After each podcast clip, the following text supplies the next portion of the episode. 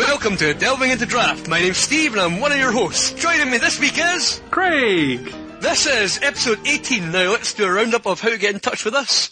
Our main protocol is delvingintodraft.tumblr.com and we're also on Facebook as Delving Into Draft. And we've got an email which is delvingintodraft at gmail.com. And finally, if you want to get in touch with Craig, you can get him on Twitter as Ravak. And there's underscore Craig. Yeah, Ravak Yeah. underscore. So you, can tell I don't get in touch with you very often on Twitter, do I? Yay! Steve did the intro. Congratulations. Yay! right, let us jump uh, into the news and talk about Grand Prix uh, Yokohama, which was last weekend. It was Great Crash Sealed Deck and Booster Draft. Uh, the winner of that was Maisayaki Tayama. Hmm. So he was the winner. Congratulations to him. Can people please get Are you- easier are names sure? to pronounce? You sure it's him? Masayaki Tayama? Yeah, I'm sure.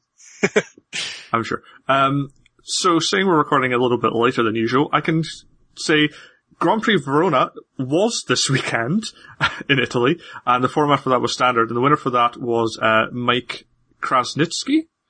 And also Grand Prix Rio de Janeiro was this weekend. It was also standard, and Jose Francisco Silva won that one. So congratulations to all three winners. Yay! Congratulations, guys. Um, the Magic Online Championship is potentially not something you've heard of, but there's been uh, qualifiers for it uh, over the last year, I would be guessing. I'm pretty sure it's an annual event. Um, it's basically a bit of a pro tour for the Magic Online community and it's best 16 players, or at least the 16 winners of the qualifiers. Um, this is happening on March the 22nd and 23rd at PAX East, which is going to take place in Boston, Massachusetts in the United States. The winner of the Magic Online Championship will go to the Magic World Championship. It's very confusing because they're very similar names. uh, they'll go to the Magic World Championship in Amsterdam, which is starting uh, July the 31st. So, Magic Online Championship is the, arguably the best 16 players from Magic Online in the last year. The winner of that will go into the best, uh, into the Magic World Championship, which is arguably the best 16 players of Magic in the last year. Um, Yes, so that's all happening March 22nd, 23rd. Um, also on Magic Online, there's quite a lot of Magic Online news, uh, actually. Grand Prix trials are going to be trialed on Magic Online. Uh, they want to see how popular basically Grand Prix trials will be. So they're going to run a single Grand Prix trial on Magic Online for GP Portland. That's uh, May the 10th to 12th, and the Grand Prix trial will start at 10 a.m. Pacific time on April the 6th. And because it's uh, a modern GP, it will be a modern format for the trial. Cool. Continuing on Magic Online, uh, Wizards are planning to start handing out promotional codes, which you can redeem on Magic Online. Um, they were basically saying in their announcement that they want to try to get paper and digital magic a bit more interlinked, which may mean in future booster packs or other product we may start seeing codes to then redeem cards on Magic Online, possibly.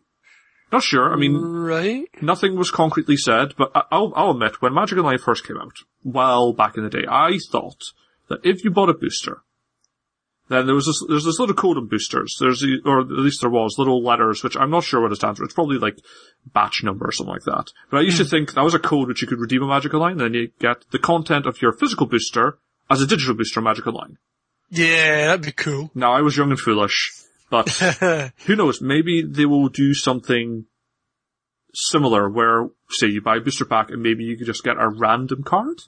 Or maybe if you buy an intro pack because you're spending so much money on a fixed product, maybe you can redeem a booster pack on, uh, uh the Yeah. starter pack online. I mean, I don't, no idea how this is going to go. They've not specifically said what they're doing with this. I mean, it may just be the case that if you go to one of their events, like, uh, GP, you get a code and then you can redeem some card on that. Yeah, I was going to say it might be that sort of more like that sort of line of thing.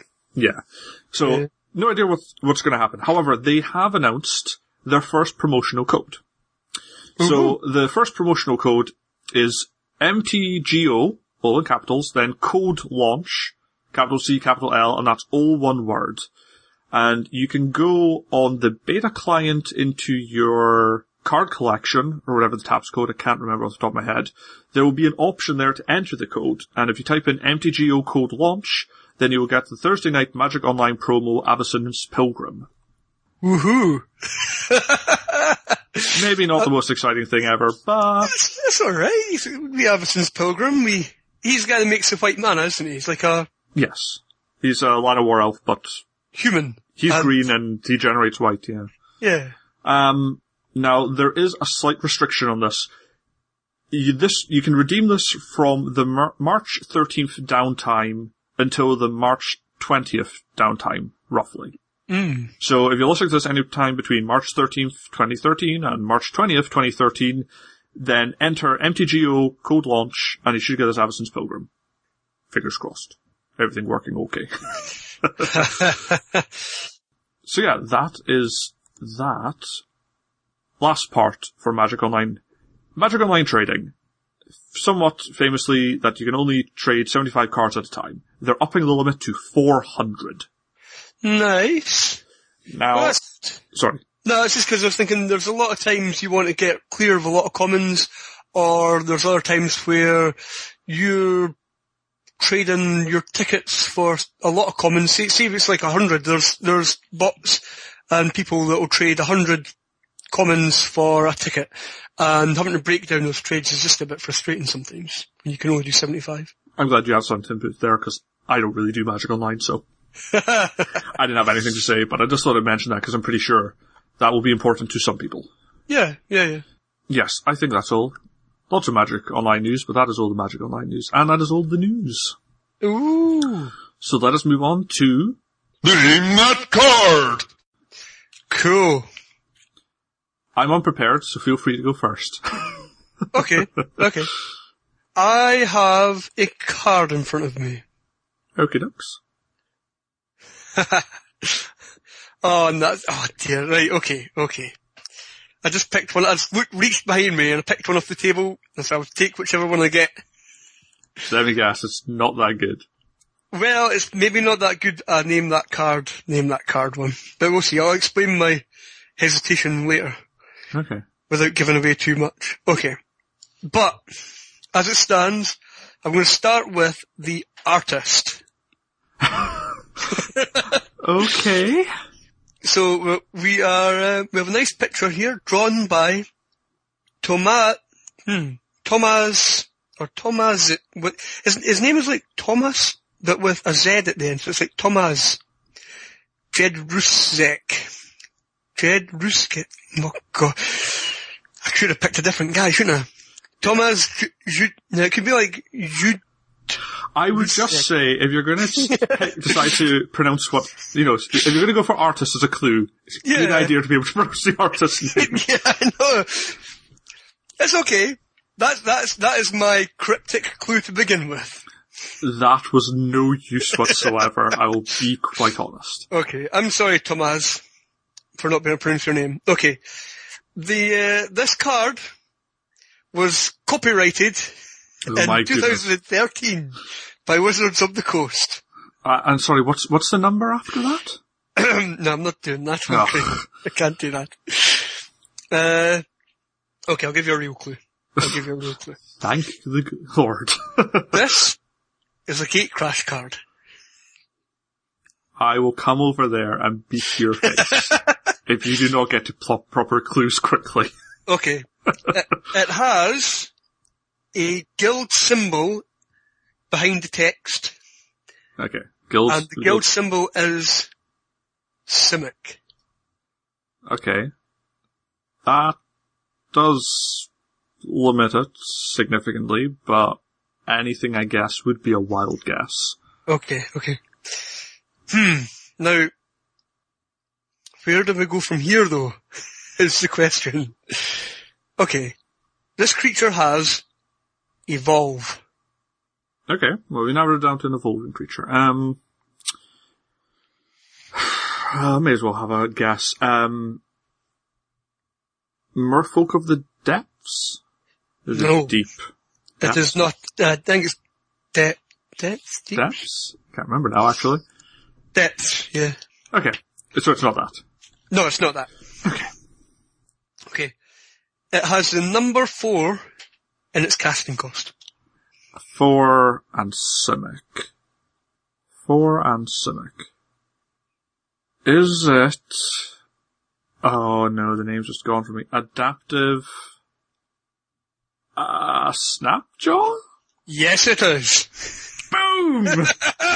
I was straining to remember the name there. I was like, Yeah. it's it's the six two. What's it called again? Yeah. I was like, I picked up picked up the card and went, this is like Craig's favourite card. I think it, it- it's a key card for Simic, in my opinion. Yeah. Yeah.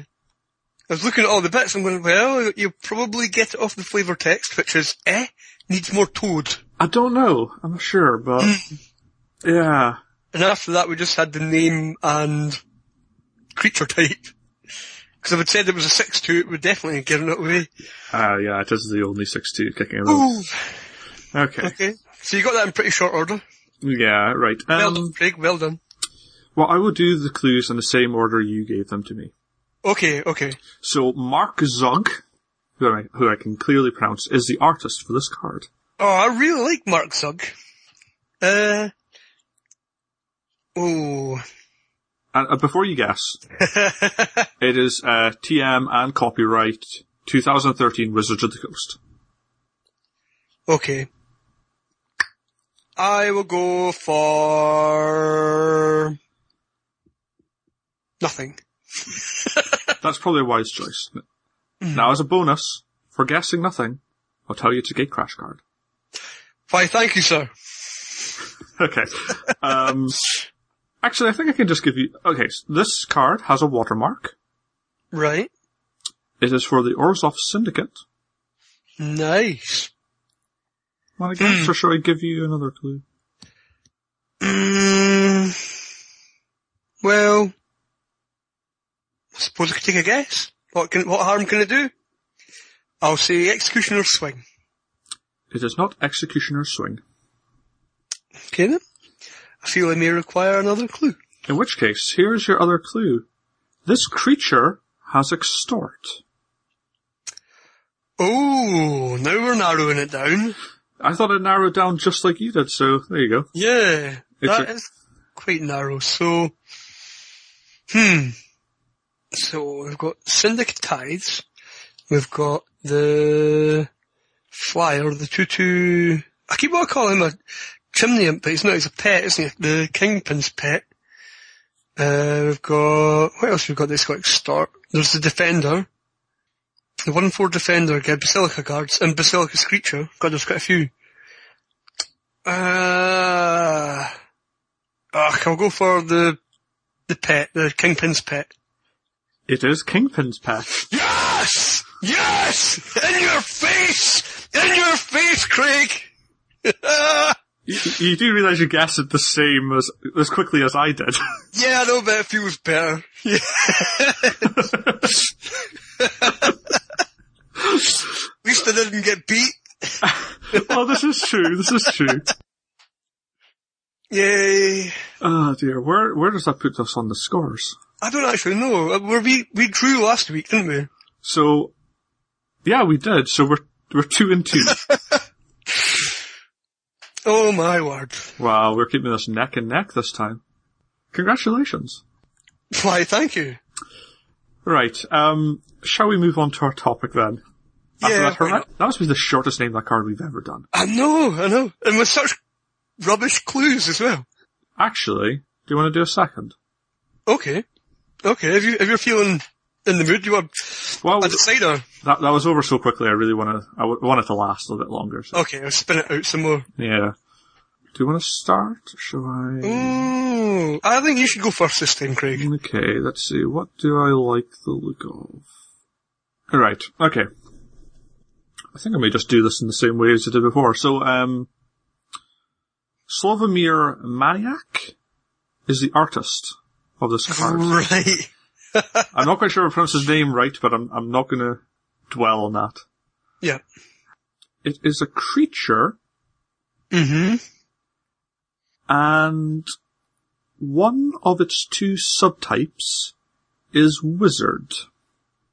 Ah, right. So, could be a few things.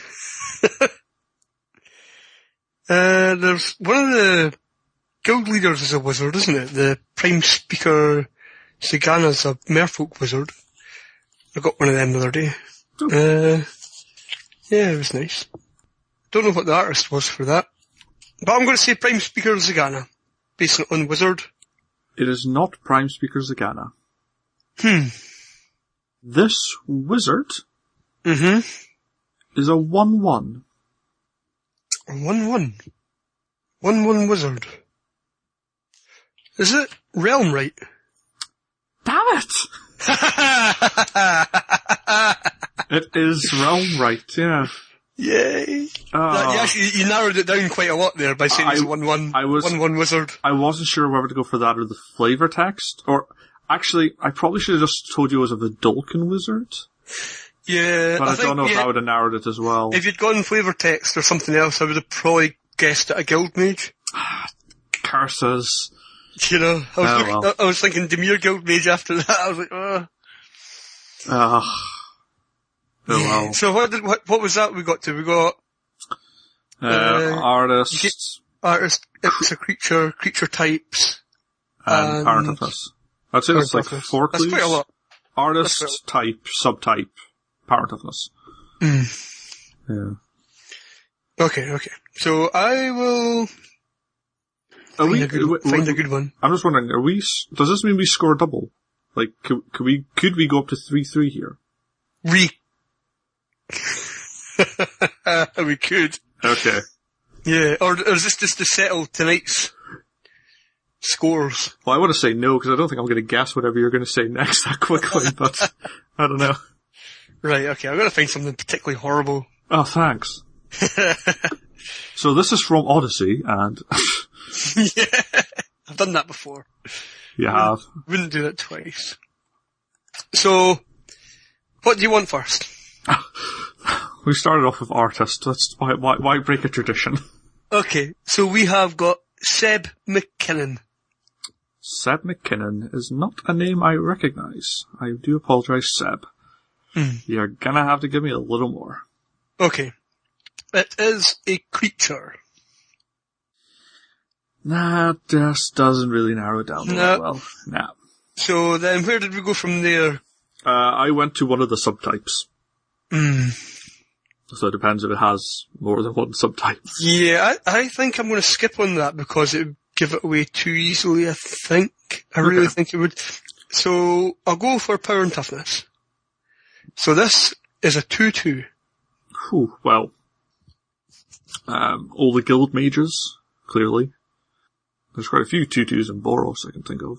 Mm. Um, the aforementioned Kingpin's Pet, although I really doubt you'd go for the same thing again. also, a different artist, so I know you haven't. That's, that's an important point. Um, I will just go for True Fire Paladin. It is not a true fire paladin. Right, I'm gonna, yeah, I'm gonna say for this one, it has no guild symbol. Okay, so that rules out all the guild mages. Okay. It's a two, so it's a 2-2 creature which is unaffiliated with a guild. Yeah. Um, Court Street Denizen? Nope. Uh, we have flying. 2-2 flyer. Um, hmm. All the 2-2 flyers I can think of are guild affiliated. Um, That's because you're thinking of the ones you would actually play, Craig. a 2-2 flyer I wouldn't play. Hmm. What on earth would I not play for 2-2? Um, the Sword Griffin to 2-3 and I'd play it. Um, wait, wait, no, no, Cryptcast doesn't have flying. There's a 2-2. Uh, I would play that because I play that at the GP. Uh, I can't even think of a valid choice. Oh, Okay. wait, wait, wait, wait.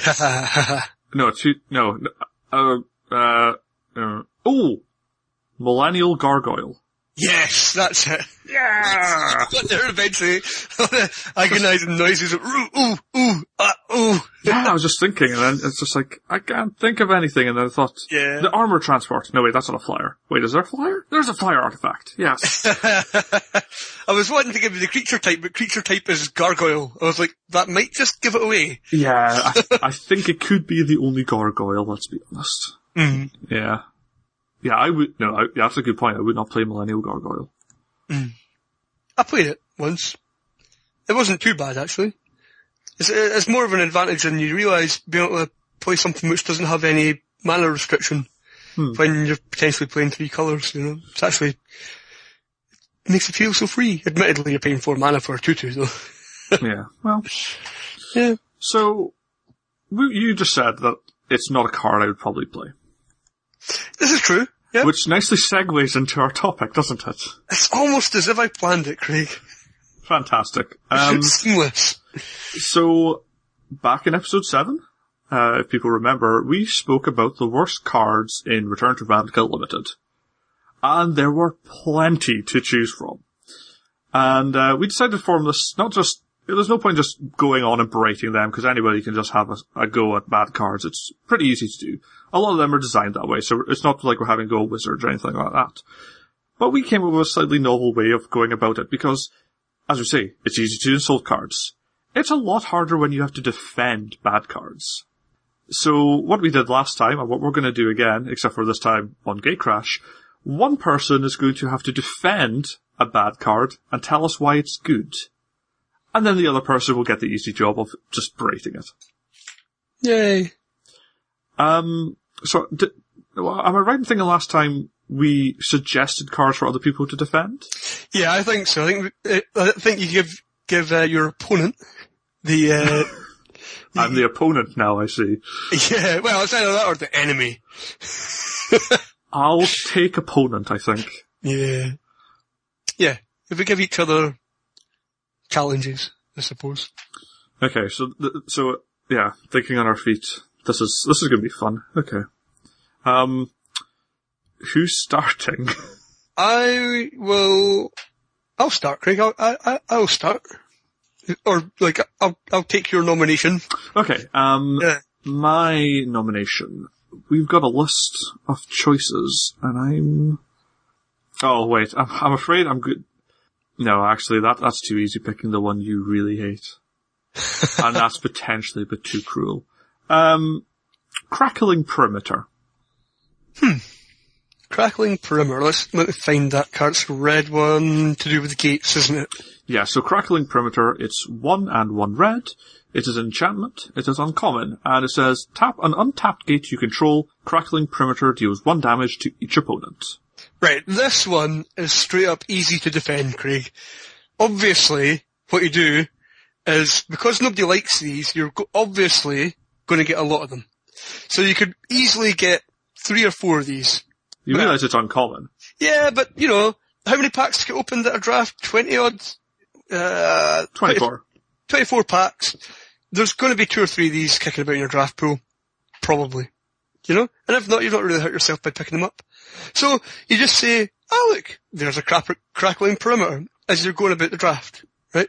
Every time you see one, pick it up, put it in your collection, put it in your collection, make your wee pile.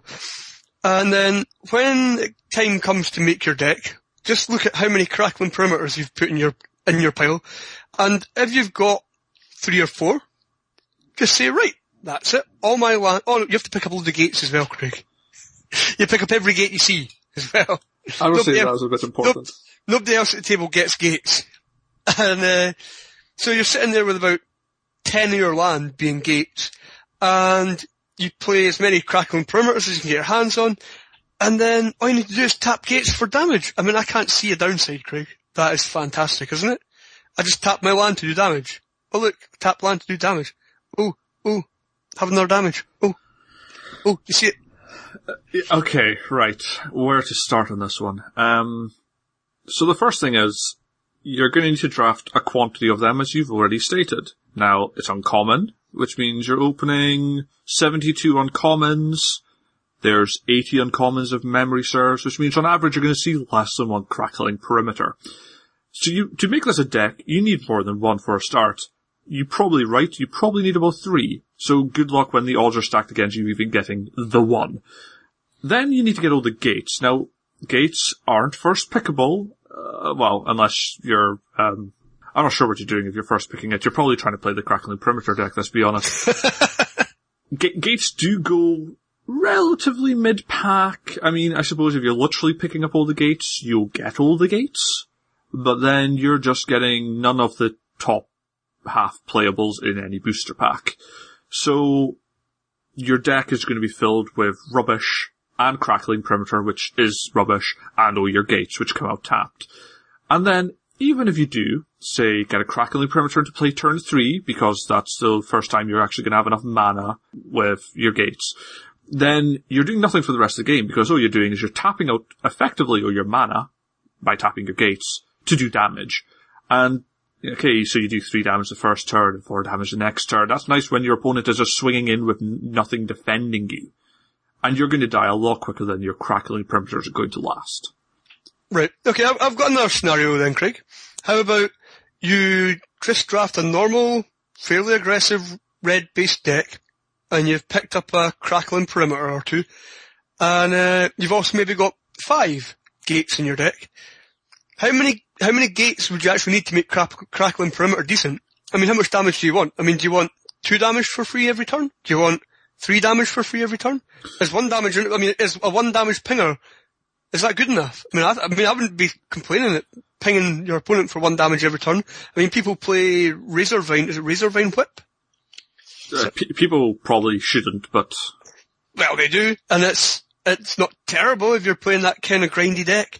And uh, yeah, I, I, I think that that you could probably get some damage in with a Okay. crackling perimeter, so I've got a key even question. even without even without s- s- slanting your deck entirely. I've got a very important question. Now, you said if you're playing red, I need to ask: Are you playing Boros or Gruul?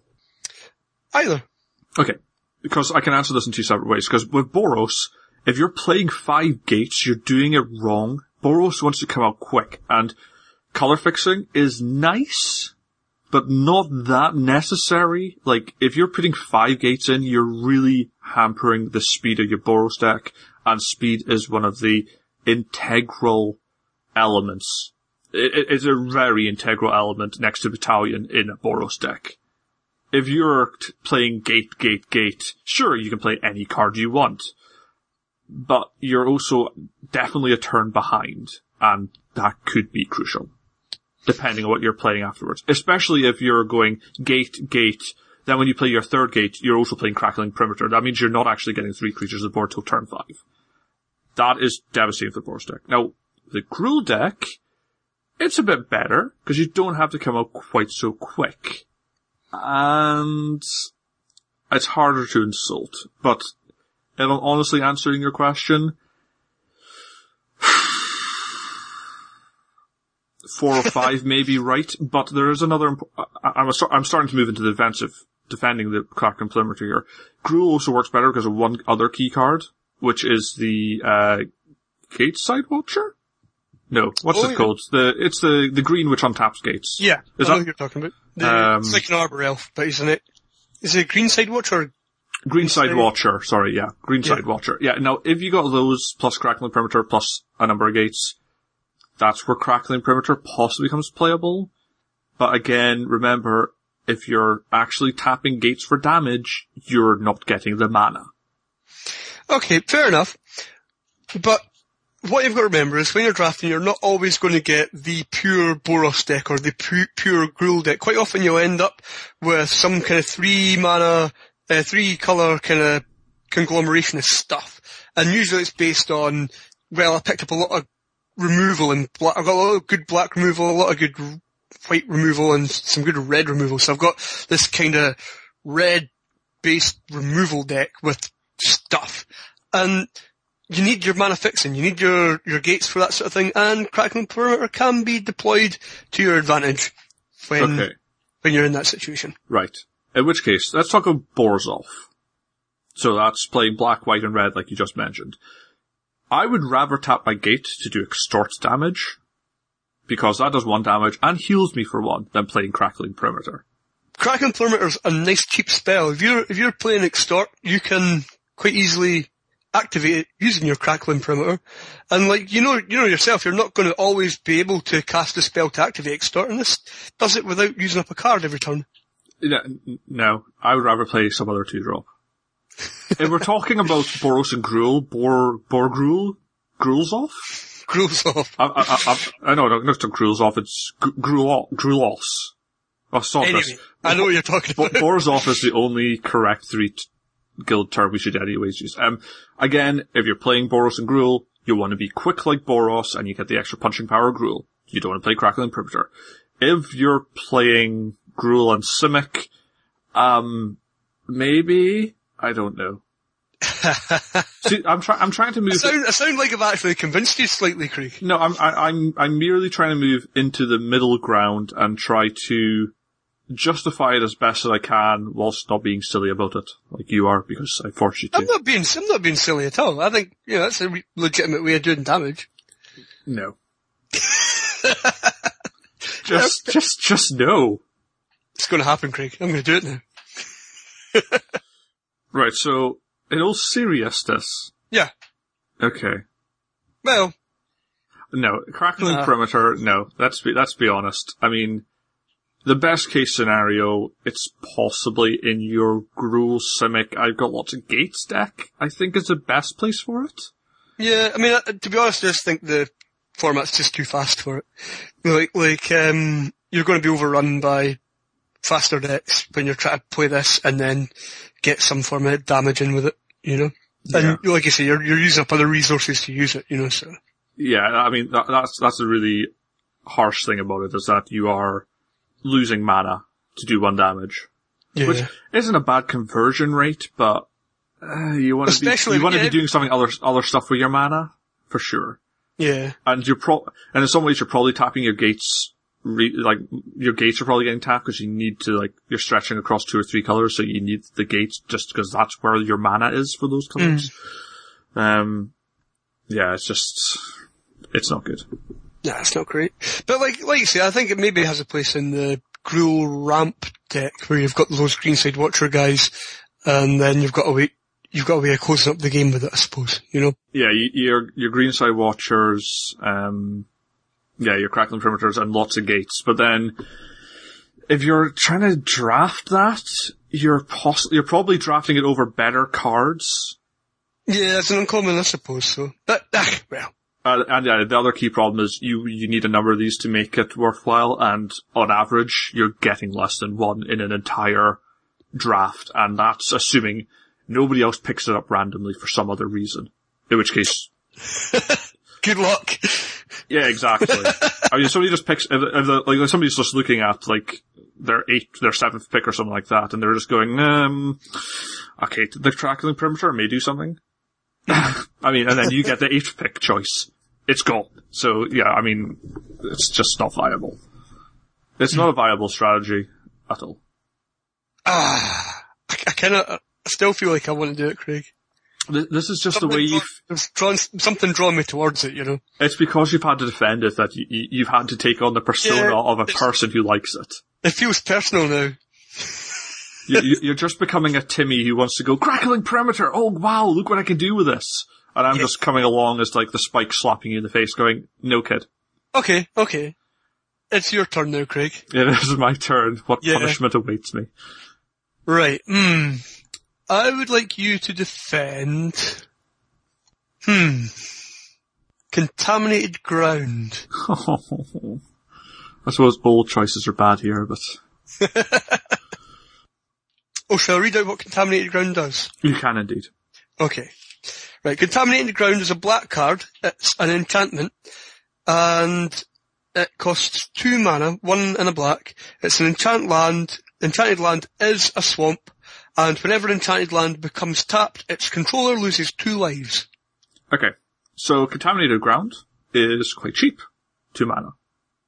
It's a common. You can get a number of these, and then what you do, you put them all in your deck, and you really screw your opponent's mana base. Now this does work better against someone who's going for a lot of colors, or um, drafted a lot of gates, or both, because you. Uh, well, you know, they're, they're playing a couple of colors and, and both colors are probably integral to their deck. You slap this on, you know, the one island they've got and they've got all their lovely, you know, forests as well. They've got three forests, that's fine. You put it on the one island they really, really need. Well, that island is no longer an island, it's a swamp. Okay, so they can't get that blue mana. Now, say they still want to play their uh, four drop. Well, they can use their three green and that swamp. Well, they can tap for mana and then they lose two life. Uh, they, they sometimes, you know, they're, they're thinking to themselves, well, taking two damage, getting my creature out, it seems, doesn't seem like a terrible idea.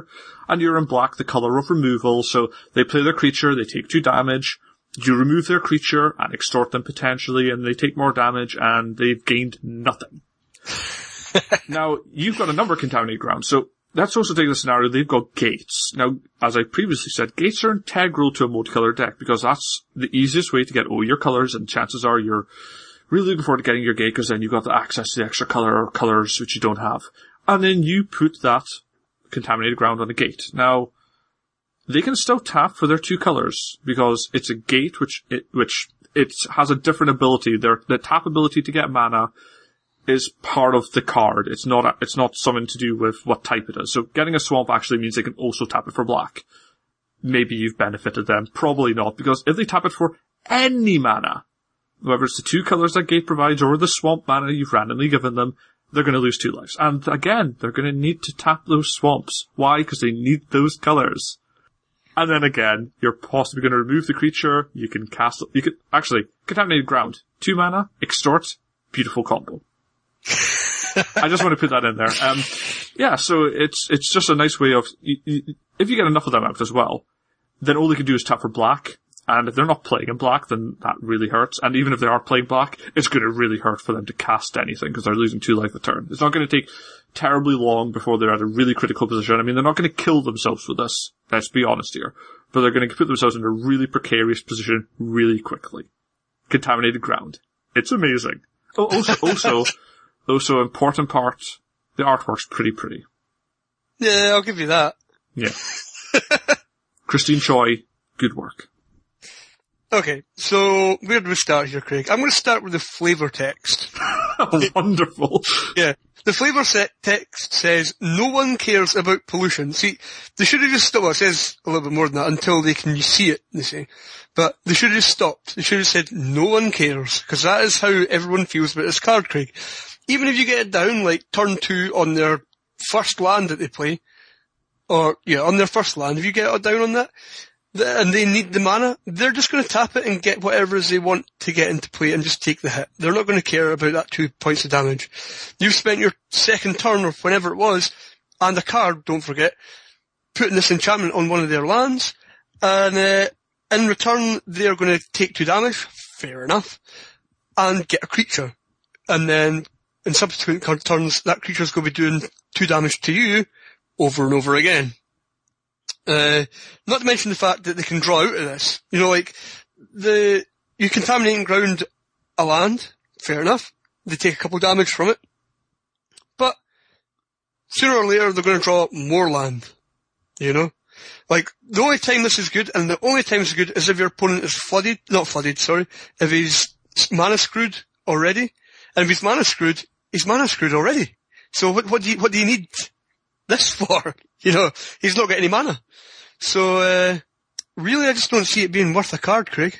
No, no. See, because it's a common, that means there's going to be more of them going around than your beloved crackling perimeter. Okay, there's going to be plenty of these going around, and no one really wants them because they're all foolish. They don't see the beauty of contaminated ground. Okay, so you can hoover up a few. I mean, I, am not doing the maths in my head, but I imagine you could get two or three, maybe more. Depends on, you know, luck. What's on the booster pack, and then you just go you know, turn two, well, one of your, one of your things is going to cost you some life, and then turn three, oh, two of your things is going to cost you some life. You want to pay that for a life for your creature? Is your creature really worth it? And then, you know, maybe you don't get in turn four, but in turn five, you maybe get it the other one, you go, six life. That's a lot for a creature. Even a Thrag Thragtusk isn't worth it then. Not a Thrag Thragtusk in a format, because it's limited. but I'm just saying, I mean, at that stage, even Thragtusk looks bad. Right. Oh, that's gonna hurt. See, you've actually hit the nail on the head as to exactly why this card is bad. Your opponent gets a choice. He gives the choice of saying, do I want to do this or not? And most of the time, if he can avoid it, he will. And most of the time, he'll have the option to avoid it because you've got maybe one or two contaminated grounds in your deck. He'll have at least seven or eight mana sources of that colour that you're trying to cut off. You know? So, you've only got two or three answers to seven or eight, maybe nine problems. Now you're you're gonna you're gonna screw them up because you're gonna play it on the gate or the you, you know how it is. You know you you play you know you your opening hand is like forest forest island awesome and then you draw another forest then you draw another forest then you draw another forest and you're like ah that island. I mean if I had two I could play two cards or I could play that double blue card. And then you just put the contaminated ground in it. It's like, oh, you're to have to fish out two more islands. You're to have to fish out two more. Oh, you can't find two more islands? Oh, what a shame. And then if they, you know, they, they can't even tap into that stage for the blue if it's not a gate. I mean, oh, it's just. I mean, it's wishful thinking, Craig, at best. you know, I mean, imagine, imagine when you're like, the, you're in the middle of the game, you've maybe got one or two cards left in hand, and you really need an answer to some threat your opponent's put on the table, or you just need a blocker, or you just need anything that can interact with the board, and you draw this, you'd be better off just skipping your draw step. No, no, because it, it does affect the board, because then if they want to do something else, they're gonna have to pay for it. And, Yeah, and, uh, only if they've only got three land in play. Or two land in play. can I stop defending this card now? Yeah. Please. Go on then. Okay, so, I mean, w- one argument, w- which you never mentioned, is that people will pay two life for a shock land to get, like, one source of mana out for a turn. Like, they'll, they'll pay the two Yeah. life for contaminated ground. Like, it's not as good as a shock land, obviously, unless it's played in a gate and then they got access to three colors, woohoo. But it's, yeah, they, they'll, they'll pay the two life the once they need it. And then, as you say, they won't use it again Yeah. if they don't need to. And uh, yeah, th- you're going to play. I mean, if you're taking two life, you're weighing that against whatever you're about to play, and you must have deemed it that two life to play this card is a worthwhile transaction.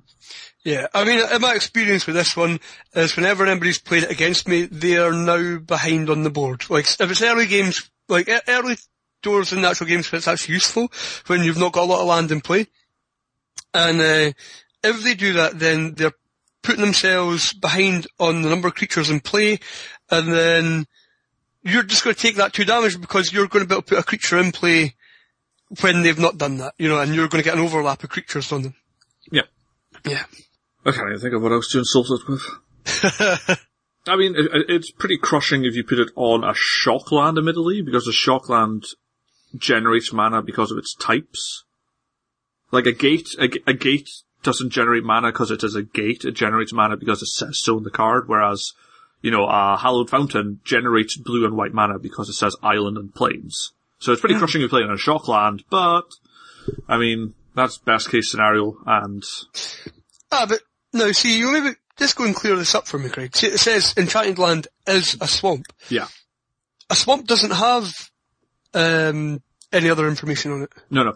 By if a well, I would probably say land, but it may be any card to be honest. If uh if it says land slash swamp, the the word swamp in the subtype inherently means it has the ability to tap for black mana. Mhm. Okay. Yeah, but this says Enchanted Land is a swamp. So I put this on your, I don't know, on your thespian stage. Does your thespian stage not just become a swamp? Right. Um, I've been going off the rails slightly in this conversation. I decided to interject with this edit because I just continue going further off from um, the truth, uh, and I didn't want to confuse people by um, well telling lies effectively. So when it says Enchanted Land is a swamp, the land becomes a swamp. If it has any abilities like Thespian Stage ability to copy a land, those disappear. Thespian Stage ability to produce one colorless mana also disappears. It simply then gets the ability to tap, add black to your mana pool. Now, it doesn't change if the card is legendary. It doesn't change the card if it's basic. It doesn't change the card if it's snow, although that's not going to happen in uh, Gatecrash, obviously. And it doesn't change the card's name. So if you use this on Sacred Foundry, Sacred Foundry will be called Sacred Foundry. It will be a land swamp. No basic land, because Sacred Foundry doesn't have basic. And then it will also just have tap for black. And that's it. So what happens if you use this on a gate? Is it still a gate? No, because gate's a subtype. This gets rid of all existing land types, which I believe includes gate, and it's just a swamp. If you target this on the land, the land can only tap for black. It's now a swamp, as far as types go. Um, yeah. So, back to the show. Okay, Craig. Your turn. Right. I'm going to think of a card I want to berate rather than what I rather than punish you with anything in particular. Um, I would like to berate Vizkopa Confessor. Hold on, we've got that's the one three, isn't it? Yeah, so Vizkopa Confessor uh, is three and white and black, so five in total. It's a creature human cleric. It's uncommon, and it is a one three for your five mana. It does have extort on it, and it also has this. When Vizkopa Confessor enters the battlefield, pay any amount of life. Target opponent reveals that many cards from his or her hand. You choose one of them and exile it. Hmm. Okay. So obviously this is a really solid card. Five mana. It's a bargain. Right.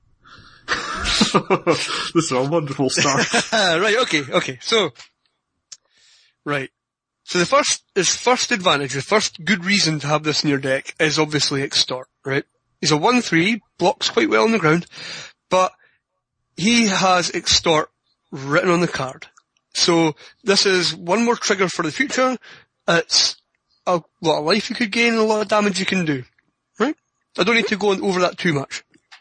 Now, the second point he's got is the fact that you get to pay lives, okay, you pay lives, but really, considering the guild you're in, within uh, Orzhov, losing lives is not a big deal. You've got a lot of ways of gaining your lives back, which don't hurt you uh, card advantage wise. You know, so like there's a lot of ex- your extort triggers are going all the time.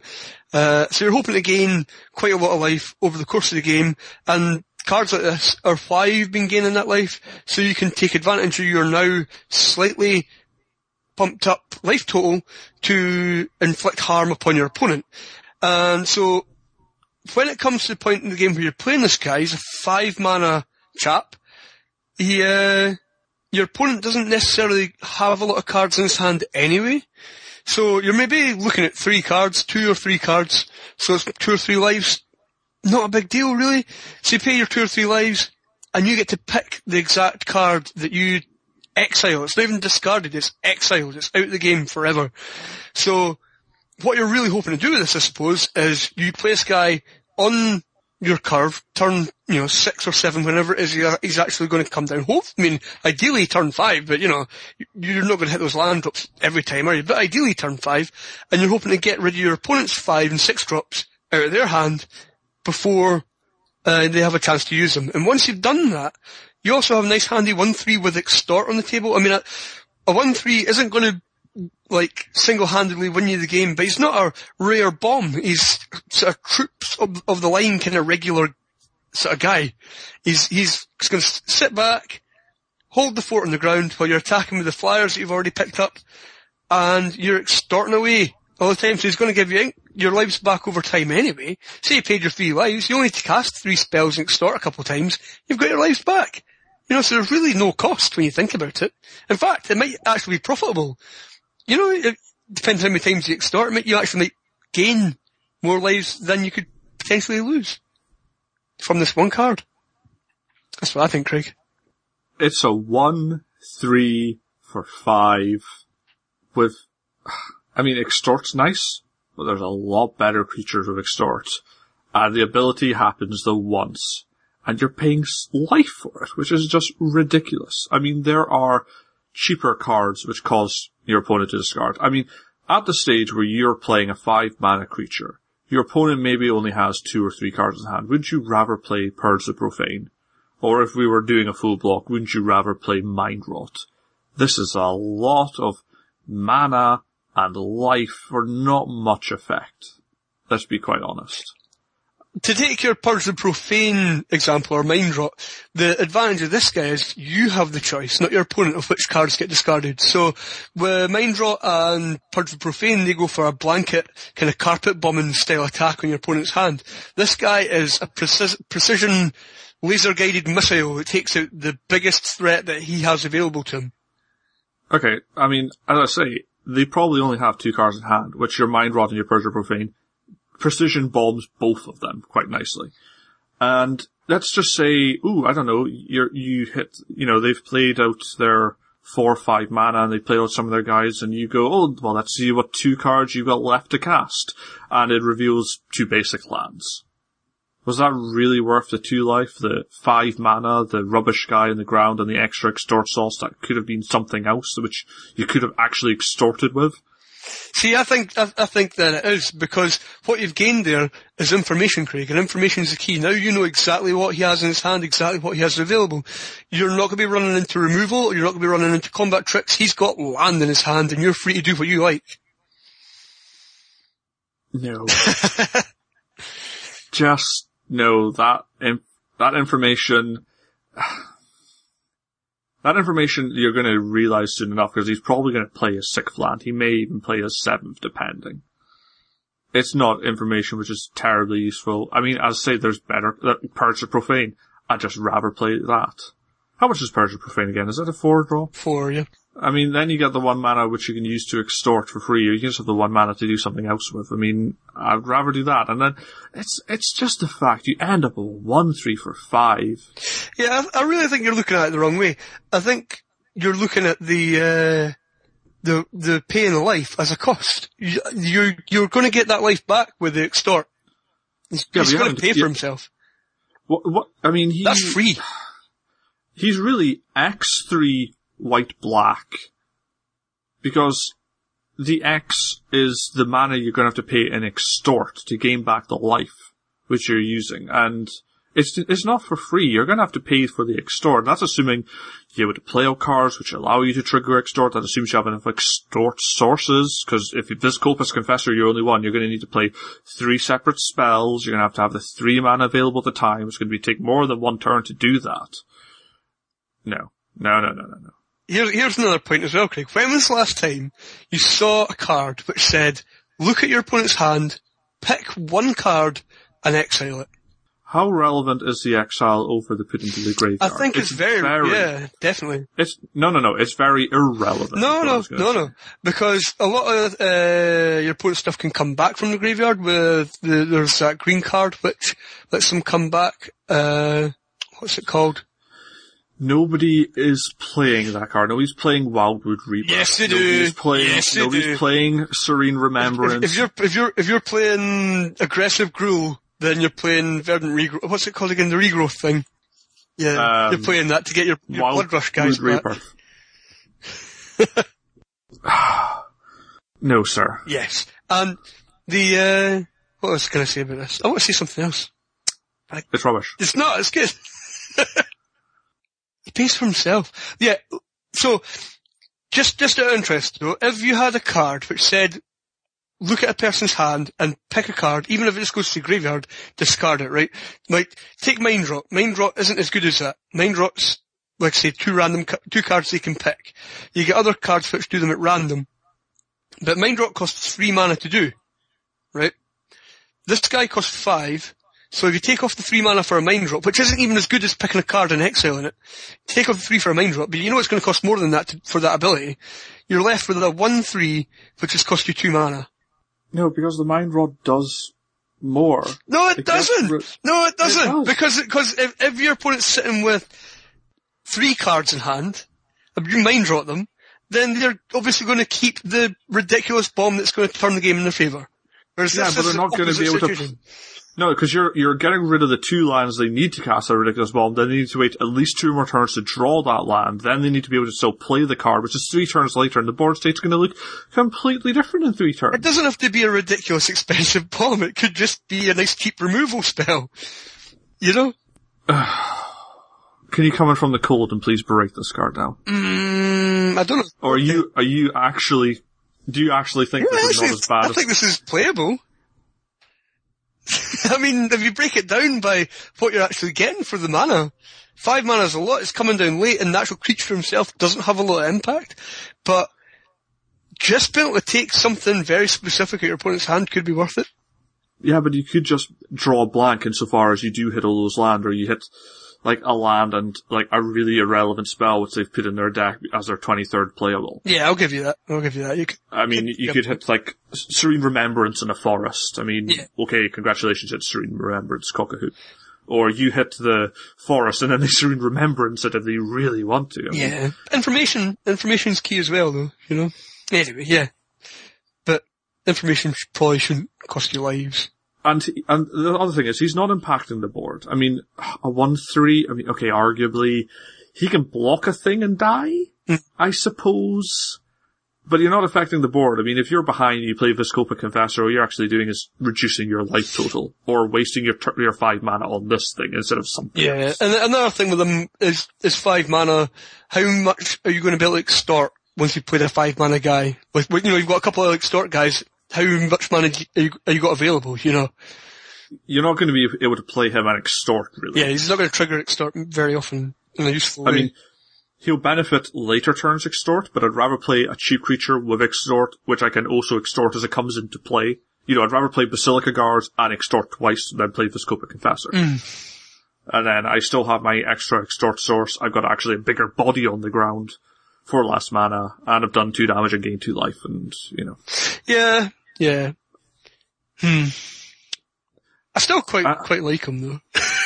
would, would you ever pay an amount of life less than the number of cards in their hand? Like, say I'm holding four cards, would you ever pay three life No, to see three of my cards? that would be pretty pointless, wouldn't it? Because obviously you don't get to see the exact card that you need to see.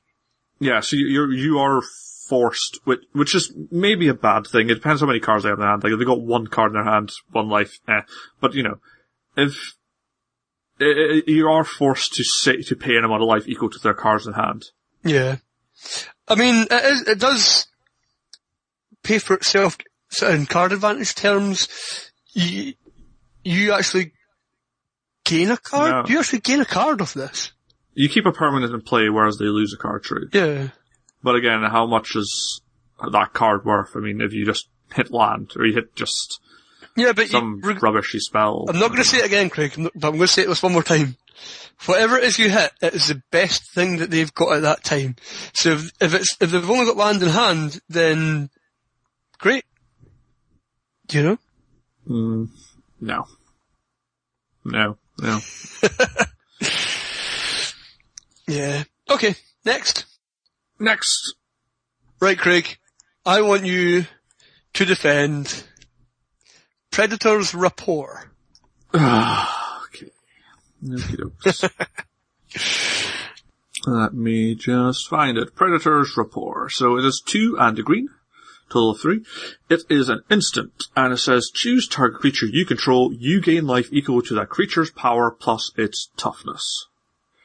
So you're playing green, so you're either in Gruul or you're in Simic. Now if you're in Gruul, you have plenty of big creatures in Gruul. And being able to gain seven life off of your uh, what's the worm called? I totally forgot the worm's name. Ruination worm? Ruination Worm? Is that even in the set? Yeah. Well, we're t- Ruination Worm. Ruination worm. He's a 7-6 for 4 uh, red and a green. Yeah, he's in the set because he was only printed in the set. Yeah. You play Predator's Rapport for 3 mana, you get 7 life. Now, if he, ooh, I don't know, has been blood rushed earlier, even a cheap little blood rush like your uh, Skinbrand Goblin, you know, giving him an extra 2, that's an extra 2 life. You know, 9 life, that's quite a big life swing, especially when this Ruination Worm is swinging in for 9. Or you could even imagine, you know, um, if you're a Simic, you just got creatures which are evolving. They can get pretty big and nasty, especially if you have that adaptive Snapjaw previously mentioned. I mean, they very quickly go up to being a 7-3. They can quite easily go up to being an 8-4. Pushing beyond that, eh, maybe it's a bit hard, but you know, you can easily see yourself getting it. I mean, this card is getting you at least 7 life. And you're s- you got this massive creature which is also swinging in for lots of damage. It's effectively uh, double whatever that creature's power life swing you're getting. It's a bit like playing Obzedat, where you, you know, deal five damage and gain two life or four life, or whatever it is. I mean, it's just crazy. No, Spark Trooper. That's a better example. Spark Trooper deals six damage with life link, so it's a 12 point life swing. Predator's Rapport is effectively the same thing. It's a massive life swing difference. You gain tons of life. They're taking tons of damage because you're hitting your blood rush creature, which is really pumped up big. Tons of health. It's going to affect the game. Okay, okay. So, Predator's Rapport. Craig. I think, Well, I don't know. I don't know why you're laughing. This is a good card. I mean, the life string on this is ridiculous. okay, okay. The picture is not very nice. oh, poor man. Yeah, that, that guy is gonna get eaten by that tiger. Is that a guy? Nah, it's a girl, I think. It could be a guy. You know, just maybe likes bikinis. I, I now hope it's a girl for that reason alone. Anyway. Anyways. The, uh, we all know why this is bad. I mean, we don't really need to bang on about it too much. It costs you a card, it'll cost you a turn to play it, you'll gain lives, you will not gain any board position. So anything that was hurting you before will still be hurting you next turn. That's the age old argument against these things. It's not, it shouldn't be a surprise that I'm saying that. You do get potentially a lot of lives off of this, but you know, is it ever going to be worth losing the opportunity to play a creature or play a spell which will remove one of your opponent's creatures from play. I mean, okay, let's say, and what is the very best this is going to do? Let's say you've you blood rushed your five four onto said seven. Was it a seven six worm? Yeah, seven six. So you just blood rushed your five four, whoever he was. That's like twelve and 10, 22 lives just gained. Wow. That actually sounds pretty good. I, I mean, I'm telling you, this is, this is why this card is amazing. it's, it's not amazing, Craig. Behave. The but I mean, like, the thing is, that 22 lives, right, that you've just gained, you could have prevented all that damage in one turn, obviously, by blocking a few times with a guy. Maybe I'm not arguing against this very well. But I mean, it's, No. it does have the potential to gain you a lot of lives, but I just don't think it's worth its place, you know? Just because you could, you could be preventing that damage just by having a guy in play, or just by removing something that your opponent's hitting you with. That's just, that's just a poor argument for life gain. Really? That's a poor argument against life. Now, see, see, one of the things you said was you're, you're losing a turn playing this. No, no, you need your big creature out first. Now that's not a harsh requirement because you're playing in, either you're, you're evolving your creature up to be something big, or you're playing Gruul and naturally they're big. And you're not losing a turn to this because this is a one-two combo with the blood rush my guy. Oh, you're taking more damage than you thought. Well, also, there's a massive life swing on top of this because I'm gaining so much life. How are you ever regaining that position? Because you're not on the defensive with these guilds. They're on the attack. Right. Well, Let's be honest here. So you're not needing to worry about what the board's like because you're winning on the board. right. So, first point, you're saying you're on the offensive, right? So if you're on the offensive, and you're hoping to draw an aggressive creature of some form, and you draw this instead, how, how is that contributing to your game plan of trying to win the game in as short as many turns as possible? You're just bumping up your life total when your opponent should be in such a position that he's unable to hurt you anyway. And then that's even considering the possibility that you might not even have a creature in play. So you've kind of you've been grinding out against your opponent. It's been kind of a game of attrition, and you've you top deck this, and you've got no creature, or you've got something relatively insignificant. You've got you're you're playing like a really aggressive start, and you've got like Disciple of the Old Ways in play, and you've got a two-two. Oh wow, I can gain four lives for this. It's really not going to affect me in that situation. So although the the very best situation you can see it in is potentially gaining a ton of lives, potentially more than your starting life total. Most of the time it's going to be hitting something which is like a 2-2 or a 3-3 and it's just not going to be worth it because those lives could have been prevented by just having another blocker or by making the game shorter by killing your opponent faster. Yeah, we've just been discussing Predator's Rapport except for due to a um, break in us recording this podcast. I can't remember what your argument was. uh, Can, can we just can we just start insulting the card now? Is that? yeah. Are we, are we, are we live now, Craig? Yeah. Okay. Hi everyone. There's been a break in recording everyone. Yeah, so uh, I can't quite remember what your counter argument to Predator Rapport being rubbish was, but can we just agree I think, is? I think, yeah. You know what the argument was. It was just that it doesn't change the board, basically. Yeah, whatever situation you're in, you're still in, except for the numbers have changed as far as life totals go, and that isn't enough to fix a bad position. If, if you're in a bad position, gaining more life doesn't change the fact you're in a bad position. If you're in a good position, gaining more life doesn't really do anything. If you're going to win the game, then it doesn't matter what life total you got when you win it. Um, and if you're losing the game, then gaining a few more life is just delaying you and maybe not even by a turn, and it's just a, it's a waste of time. Yeah, and the, the, that whole you could gain 21 lives is just kind of fantasy land a little bit, you know. Uh, it's going to happen somewhere, but, but that's like the one time when Predator Rapport's good out of the like a million times Predator Rapport's put in a deck. Yeah. And you're not going to be the special snowflake which gets that one in a million. the special snowflake. the special snowflake which Is gets... that a phrase you use in everyday life, Craig? Oh, aren't you such a special snowflake? I do use that from time to time, yeah. But don't, don't you realise all snowflakes are special? All snowflakes are unique. But making them special, obviously. But that, just because you're unique doesn't make you special. I don't think just because you got Predator's Rapport, you've got the, was it Ruination Wurm and the Zhur-Taa Swine? Is those are the three cards I think we mentioned? You're not going to be the one to gain the 22 life. Dream on, buddy. Keep it out your deck. Play a better card. I'm special. You are. You mean a lot to me. But that doesn't mean you're going to be the one in a million Predator Rapport, gain 22 life, do 20, you know, Maybe. do 22 Maybe- damage. Plus, if you're doing 22 damage, you don't need the life.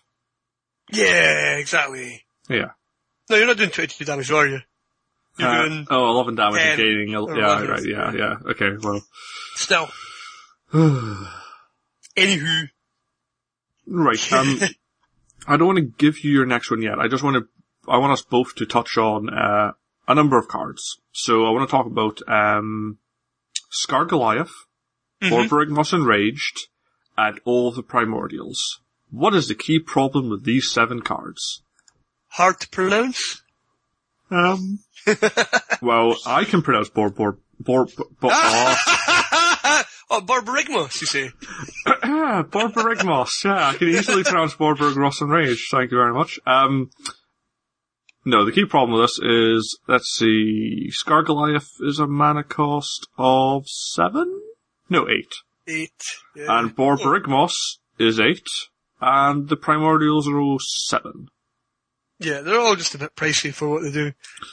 Yeah, the big problem, uh, especially with uh, Borborygmos, he is eight and he requires reasonably specific mana.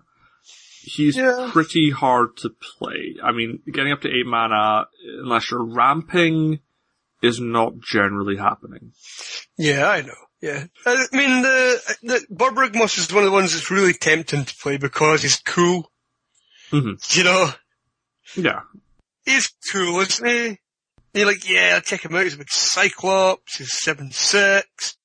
I get to, you know, do cool things with my lands. Ah, But the problem is getting up to the eight mana, being able to cast it, and then actually being able to use them to affect the game. yeah. And we can say pretty much similar stuff about Skarrg Now, hard casting him as a 9-9 trample, you still need the turn after to deal damage. And that's assuming they don't handle it somehow or absorb enough damage that they don't lose. And you also need a mana to cast it. Yeah, I mean, sometimes you just have to play it, you know, sometimes, but, ah, I mean, I've tried to make it work a few times, but every time it's just been dead, so, It's, it's a lot better to view Skarrg Goliath as an instant 7 mana costing pump spell. yeah, but even then, it's still a bit pricey, isn't it? Um, it should win you the game, but the question is, they could, I mean, they can still handle you somehow, or they could just be able to soak the damage. I mean, it's gonna win, like, Skarrg Goliath's Blood Rush is definitely gonna win games, but how many times to put in a deck and they don't get up to seven and they attack to pump with a Skarrg Goliath or whatever? I mean, basically, how many times is Skarrg Goliath put in a deck and it's Deadwood? And I Yeah. bet it's quite a, it's, it's, it's more than half. It's probably like in the 80%, 90% range of how many times Skarrg Goliath is just a waste of space in your deck. Yeah, I mean, I was drafting, uh, during the week, and, uh, playing against a person who had Skarrg Goliath in her deck. And, uh, I, I was playing discard, and every time I had a discard spell, it was like Skarrg Goliath was out first, and then, oh, maybe this other thing. But it was always the case of, I'm never going to cast this, so it gets binned first. So, it's got to be a mark of a borderline unplayable card. Yeah. Um, right, the primordials are slightly better suited insofar as they're seven mana, um, not quite colors intensive as Borborygmos, um, but th- these primordials were very clearly made for casual multiplayer games. Whether that's Commander or not, it's for kitchen table magic. Hmm. I would like to say that in their favour, they each have impact. Um, you know, yeah. you, you play this, you get a creature, and you get an effect which is going to make a difference to the game. You know, they are expensive, but you know, they, it's, it's not, they're, they're better in a multiplayer environment, but they're not irrelevant if you drop them, you know? This is true. I mean, I have played, I think, uh, not last week, but the week before, I was happily playing Diluvian Primordial in my FNM deck, and it did work just as a simple 5-5 flying creature. Yeah. if you don't have a flyer, I'm hitting you for 5. I had other flyers, so I was hitting you for more than 5 in the air each turn. You're not going to survive terribly long against that. Yeah. I Um, mean, they are expensive, but I don't think that puts them in the, the worst cards in the set bracket quite. But the problem is getting up to the 7. Yeah. Um, I do want to specifically point out Molten Primordial, I think is probably the worst. The reason being, if you're in Boros, if you're hitting 7 mana, you're doing it wrong. Yeah, I suppose so, that's true. You should be winning before you get the 7 mana. So if you're in Boros and you see the Molten Primordial and go, ooh, that'll do fine in my deck. No, not really. If you're playing it, then something's gone wrong. You shouldn't be hitting 7 mana and not having won the game yet. Yeah, but I mean, like, again, it's like I was saying before, there's a lot of the time you're, you're forced to play decks which aren't bang on the archetype, Mhm. you know? Yeah. So, if you're playing some sort of ramp deck, then 7 mana isn't out the face of things. In fact, it's probably where you're aiming for. You're wanting to play something which is going to win you the game, and something big and green or big and red will maybe do it, you know? Yeah. But, yeah. I'm, I'm sorry, I'm not saying they're unplayable. I'm not saying they're the worst cards. I'm just saying people, Uh, especially newer players, not to have any, not to have a go at you, but it's you're probably going to favour it more than you really should. Yeah, of course you are, because they're big and cool. Look at them, they're massive, great big monsters. They're bigger than anything else that you can get. You're like, wow, it's a rare. It's a great big monster. I get to go over, like, steal your guy, exile that guy, do other loads cool things, you know, but it's just they are pricey, and you've got to take that in consideration if you're going to want to play them. Yeah, Yeah. you, you need to have a deck which is going to get to that mana to actually make use of them. Because again, otherwise it's just a bit like the Skarrg Goliath. If you put a Sepulchral Primordial in your black whatever deck and you don't get up to seven mana in most games, then it's not really worth having it in your deck. Yeah, yeah. I mean, it makes me sad because I quite like them, but uh, uh, uh, there's the sort of cards that, that I, I get drawn to and I want to play, but they are just too expensive, you, and there's just too many times they end up being dead in your hand. Even if you are trying to ramp into something, or if you're trying to control your way into something, you know, if you're trying to stall the game to the point where you've got seven land in play, they're just, you know, you, you'd be better off with something that costs five or six, you know. Yeah. Because it'll still win you the game. Yeah. Usually, depending on what it is. Right. Let's get back to picking your Things, yeah. Um, Biovisionary? Biovisionary, that's the guy that, that you need duplicates of, isn't it? He is indeed. Shall I read him off? Yeah. Biovisionary, he costs one, a green and a blue, so three in total. He is a human wizard. He is a rare, he is a 2-3, and it says at the beginning of your end step, if you control four more creatures named Biovisionary, you win the game. Right, okay. The one situation where I, I would absolutely definitely play Biovisionary 100% of the time is when I have the Cipher card Stolen Identity. Now I appreciate it's a rare and this is a kind of fringe situation, but it was just such a cool way to win the game to start with. So he's got points for the potential for being cool. Like other than that, you're not really going to have uh, many opportunities to have multiples of them to get us win the game clause. But really, I don't think a 2-3 for 3 is that bad. I mean, sure, it'd be better as a 3-3, but, I mean, what more can you say? I mean, it's a, uh, yeah, just pick up four of them, you'll be fine. you know, Wow, that was a great Yeah. argument. great there. argument. I mean, I'm looking at him going, you know, I really want him to be a 3-3. Yeah. Would But you no. not rather have a Drakewing, uh, Oh yeah. I mean, I'd rather have... Drakewing Krasis, which is a 3-1 flyer for the same mana? Oh yeah, for sure. But, I mean, You're, I'd like you're, to see you're meant to be defending him. I know, but You can't. Craig, it's hard. I'm paying three mana across two colours for a 2-3. I just wish he was a 3-3, Craig. You know? Then But he- no, yeah. I think, I think it's stolen identity clause. Get stolen identity, see one of these, fine. You've got another win condition. But that's two rares you need, so. Are, are are we just actually arguing with a card rather than having a pretend? Yeah, I know. I'm Okay, sorry. no, that's But, fine. Like, okay, I, I defy you to defend it. Oh God, you want me to defend it? Um, Really?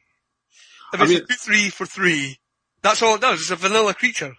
okay, that that's that's just actually just be reasonable and not have the back and forth. I mean, Yeah. I agree with you. Biovisionary plus stolen identity. I want to say that's the only way you can actually win with this unlimited. Yeah, I mean, Is there anything else which Well- copies a creature? you can have four of them, or you can. Uh, is there the slime? Can you? Can you? Does the slime make a copy of the creature, or does it just take power and toughness off it? Uh, well, miming slime. Yeah, Um, just an XX. Right. Okay. Yeah, I mean, Biovision, to, to be honest, a 2-3 for 3 mana isn't the worst, but he does require both colors of mana, uh, there are better cards for that. As I say, the, the, the Drakewing Krasis, I'd rather have a 3-1 flying trample, because it's more likely to do damage. And the Biovisionary, he can block alright, but he's probably blocking and not killing things, and Yeah. yeah. I mean, like, if he was a 3-3, I'd play him every time, just as a 3-3 guy. Because it wouldn't be too bad. Yeah, no, well, that'd be, it'd be actually good. Mhm. You know, but you need that, even if it was a 3-2, 3-2, uh, yeah, 3-2 wouldn't be bad either. But, Yeah, because he'd be killing things. Yeah, Yeah. yeah. I, I mean, I don't think Biovisionary is the worst. But again, maybe it's a bad pick, but you need to view him as a vanilla creature because Yeah, the chat. I mean, if we're seeing Skarrg Goliath probably doesn't do anything 80 to 90 percent of the time. Biovisionary's rules text probably doesn't do anything 99.99999 percent of the time. Yeah. And again, you need to be a special snowflake to get stolen identity and biovisionary to work. Because remember, it's not just you cast stolen identity and then you hit them with the cipher card and yeah, you've got three. You need to do it again. And I hope they don't have homing lightning. Yeah. That'll throw you out. Four damage show your biovisionaries. Well, you go back to nil. yeah, so, Yeah, I, I, I struggle to argue with that one, Craig. I'm Yeah. sorry. right, should we just pick up other cards to have a discussion Um, about?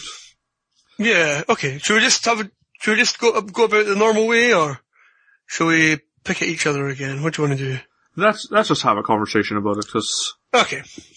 I mean, it's fun, but sometimes it's just too hard to defend a really terrible card. Okay, so what do you want to go for then? Can we talk about blind obedience? This is maybe a fringe card, but it's one I would like to talk about. Yeah, it's not exactly one I would call in the worst cards of the set bracket, though, is it? Really, is it? Okay, then we can grab something else. Enter the Infinite? okay. Okay, so, uh, enter the infinite, uh, uh, enter the infinite, let me try pronouncing that. Can we just start at its casting cost? Yeah, I mean, I think this is why we decided to uh, have somebody arguing for it because it's it's not hard to see what's wrong with it. Okay, so, let me just skip straight to the rules text. So, enter the infinite. You draw cards equal to the number of cards in your library, then put a card from your hand on top of your library. You've got no maximum hand size until the end of your next turn. So, draw your library, but put one back so you don't lose next turn, And then you keep all your cards, don't discard them. So next, basically next turn, you'll draw your final card, you have your entire library in your hand, go win the game. I mean, that is, it's hard to argue with that. I mean, uh, in a game of Commander, you, we, ba- I basically did the same thing. You caused me to Yeah. draw my entire library. Did I win that game? Oh hell yes I did. So is there, is there a way to make this work for you, Craig? Is there a way to, yeah, is there a way to say this isn't actually so bad? Is, Yes. is there a way to argue for it? yes, there is. It's even in the correct color. Unexpected results. Okay. Do, do you know the card? Um, vaguely, you shuffle your library. So unexpected results, yeah, you, uh, you shuffle your Oh, library. Yeah, yeah, I see what you're doing, yeah. Yeah, you reveal the top card. If it's a non-land card, like Enter the Infinite being a sorcery, you cast it while paying your mana cost. So, for four mana, the cost of unexpected results, you could potentially draw your entire library if you hit Enter the Infinite. Yeah, but why would you? Cause theoretically from then, you have one turn to cast all your cool stuff which makes you win the game somehow and pray you Yeah, got the but you, yeah, you've still got to have all the mana to do that. Yeah, that is the problem. Like, is four or five mana going to be enough to kill your opponent? Yeah, it's basically a tutor for the very best card in your deck, isn't it? Well, it's a tutor for all of the cards in your deck, but the question is, Yeah, but you're going to be able to cast one or two of them, maybe, so. yeah, uh, you need the mana to go off. Like, this plus Omniscience Well, is on, a wait, deck, wait, wait. but What, that's, what if you've got uh, Serene Remembrance, though? so, So then you can, then you can give yourself more turns. give yourself more turns, yeah. So you've got a couple of Serene Remembrance in your deck, maybe two or three, and then that's two or three more turns. Yes, that's true, but Those the- are in your hand there. there's a problem. Uh, Enter the Infinite says you have no maximum hand size until the end of your next turn. So even if you do give yourself more turns, then you are dropping down to seven cards, which is still going to be the best seven cards you have. Yeah. I mean, I'd do that. I mean, if you've got seven card, the best seven cards in your deck, and what have you got? One, two, three, four, four turns, maybe?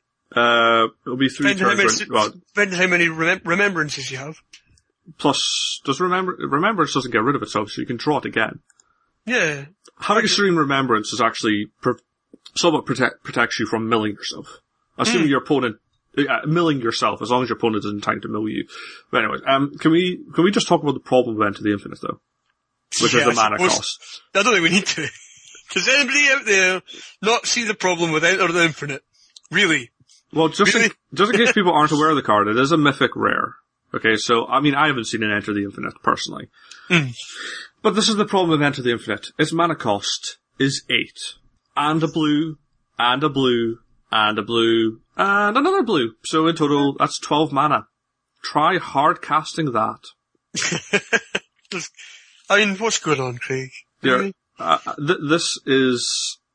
I think Wizards have said if a card hits 10 or more mana, it should just be able to do a ridiculous effect which wins you the game. Which this Yeah. probably should. Like, let's say, by sheer miracle, you got 12 mana and you cast Enter the Infinite. Next turn, with all your cards left in your library and the 12 or 13 mana, you have to be able to win the game. I mean, this is why it does such a powerful effect for the mana, but you, in limited, you're not getting to 12 mana. Yeah, in Gatecrash, you're not getting to 10. You're not getting, you're probably not getting to 8, you know? Yeah. And that, that's, I mean, it's simply mana cost. Like, it's amazing.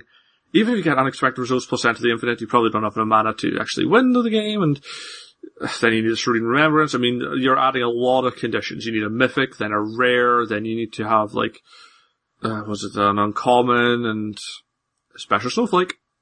Hmm. Uh, but, uh, yeah, we can just say Enter the Infinite, 12 mana. Yeah, I mean, that's a really obvious one though, isn't it? I mean, actually, uh, it'd be, I'm quite interested to hear what you were thinking about the, the fight one, the blind obedience. That's maybe a more interesting one to discuss because it's maybe not obviously bad. Do you know what I Okay. mean? I mean, I'll be honest. The, the argument, I, I, somebody argued to me why it was a bad card because I, I looked at Blind Obedience. I mean, it's one and a white. It's an enchantment. It's got extort on it. I mean, to be honest, two mana for an extort so- source. I mean, I played, um, is it Angelic Benediction, which was an enchantment in M13, which gives you exalted and when you attack one creature you can tap something down. I mean, that seems pretty decent. I'll play, mm. I'll play that. I'll play Blind Obedience. It's a lot cheaper just for the extort sauce. But it also has artifacts and creatures your opponents control enter the battlefield tapped, which seems like a really nice effect. Surely. I mean, you play a keyrune, you don't get the mana benefit from it. You play a creature, he can't block next turn, which seems Yeah. all pretty decent. But creatures coming in tapped is not necessarily a huge affair because most of the time when you're playing a creature, you want the creature to attack in general. The hmm. idea of playing a creature is that you want to beat in damage with it. Now, unless the creature has haste, it entering the battlefield tap isn't a big thing because you're playing the creature because you want to do damage. You're not going to block with the creature because you don't want it to die, and then next turn you attack with it. Now, playing blind obedience or not having blind obedience on the board doesn't make any difference to that plan. The only difference is it happens to be tapped instead of untapped, but you're still not doing anything of it, and you're still able to attack the next turn. And that is probably that that's like the key argument against blind obedience is Yeah. that it doesn't really if your opponent's plan is to beat your beat you with their creatures, blind obedience really doesn't do much unless it has haste. Yeah, I mean, another on the another side of that as well, you've got when you want their defenders to be tapped down is when you're being really aggressive and when you're attacking, and playing two drop enchantments doesn't really fit in with that plan. I don't think. You know, instead of playing a creature, that turn you're playing your enchantment, and it's not. I don't know if that fits that plan quite so well. You know, Yeah, I I- mean, if- Admit- me and you might have had this discussion before, Craig. I think we might have. Okay, so white white means you're playing Boros or Orzhov, plus maybe splashes or whatever, probably. Yeah. If you're in Boros, you don't want your second play to be not a creature. You Yeah, want to go, You're missing battalion, aren't you? yeah, you want to go creature, creature, creature. Ideally, you want to go creature, creature, Skyknight Legionnaire, but you know, you just want to go one drop, two drop, three drop, or maybe, I mean, maybe worst case scenario, it's you miss your one drop, then you go two drop, and then one and two drop for your turn. three. Yeah. E- either way, the two drop on turn two, you want to do. Blind Obedience is not a creature. It's not helping you out there.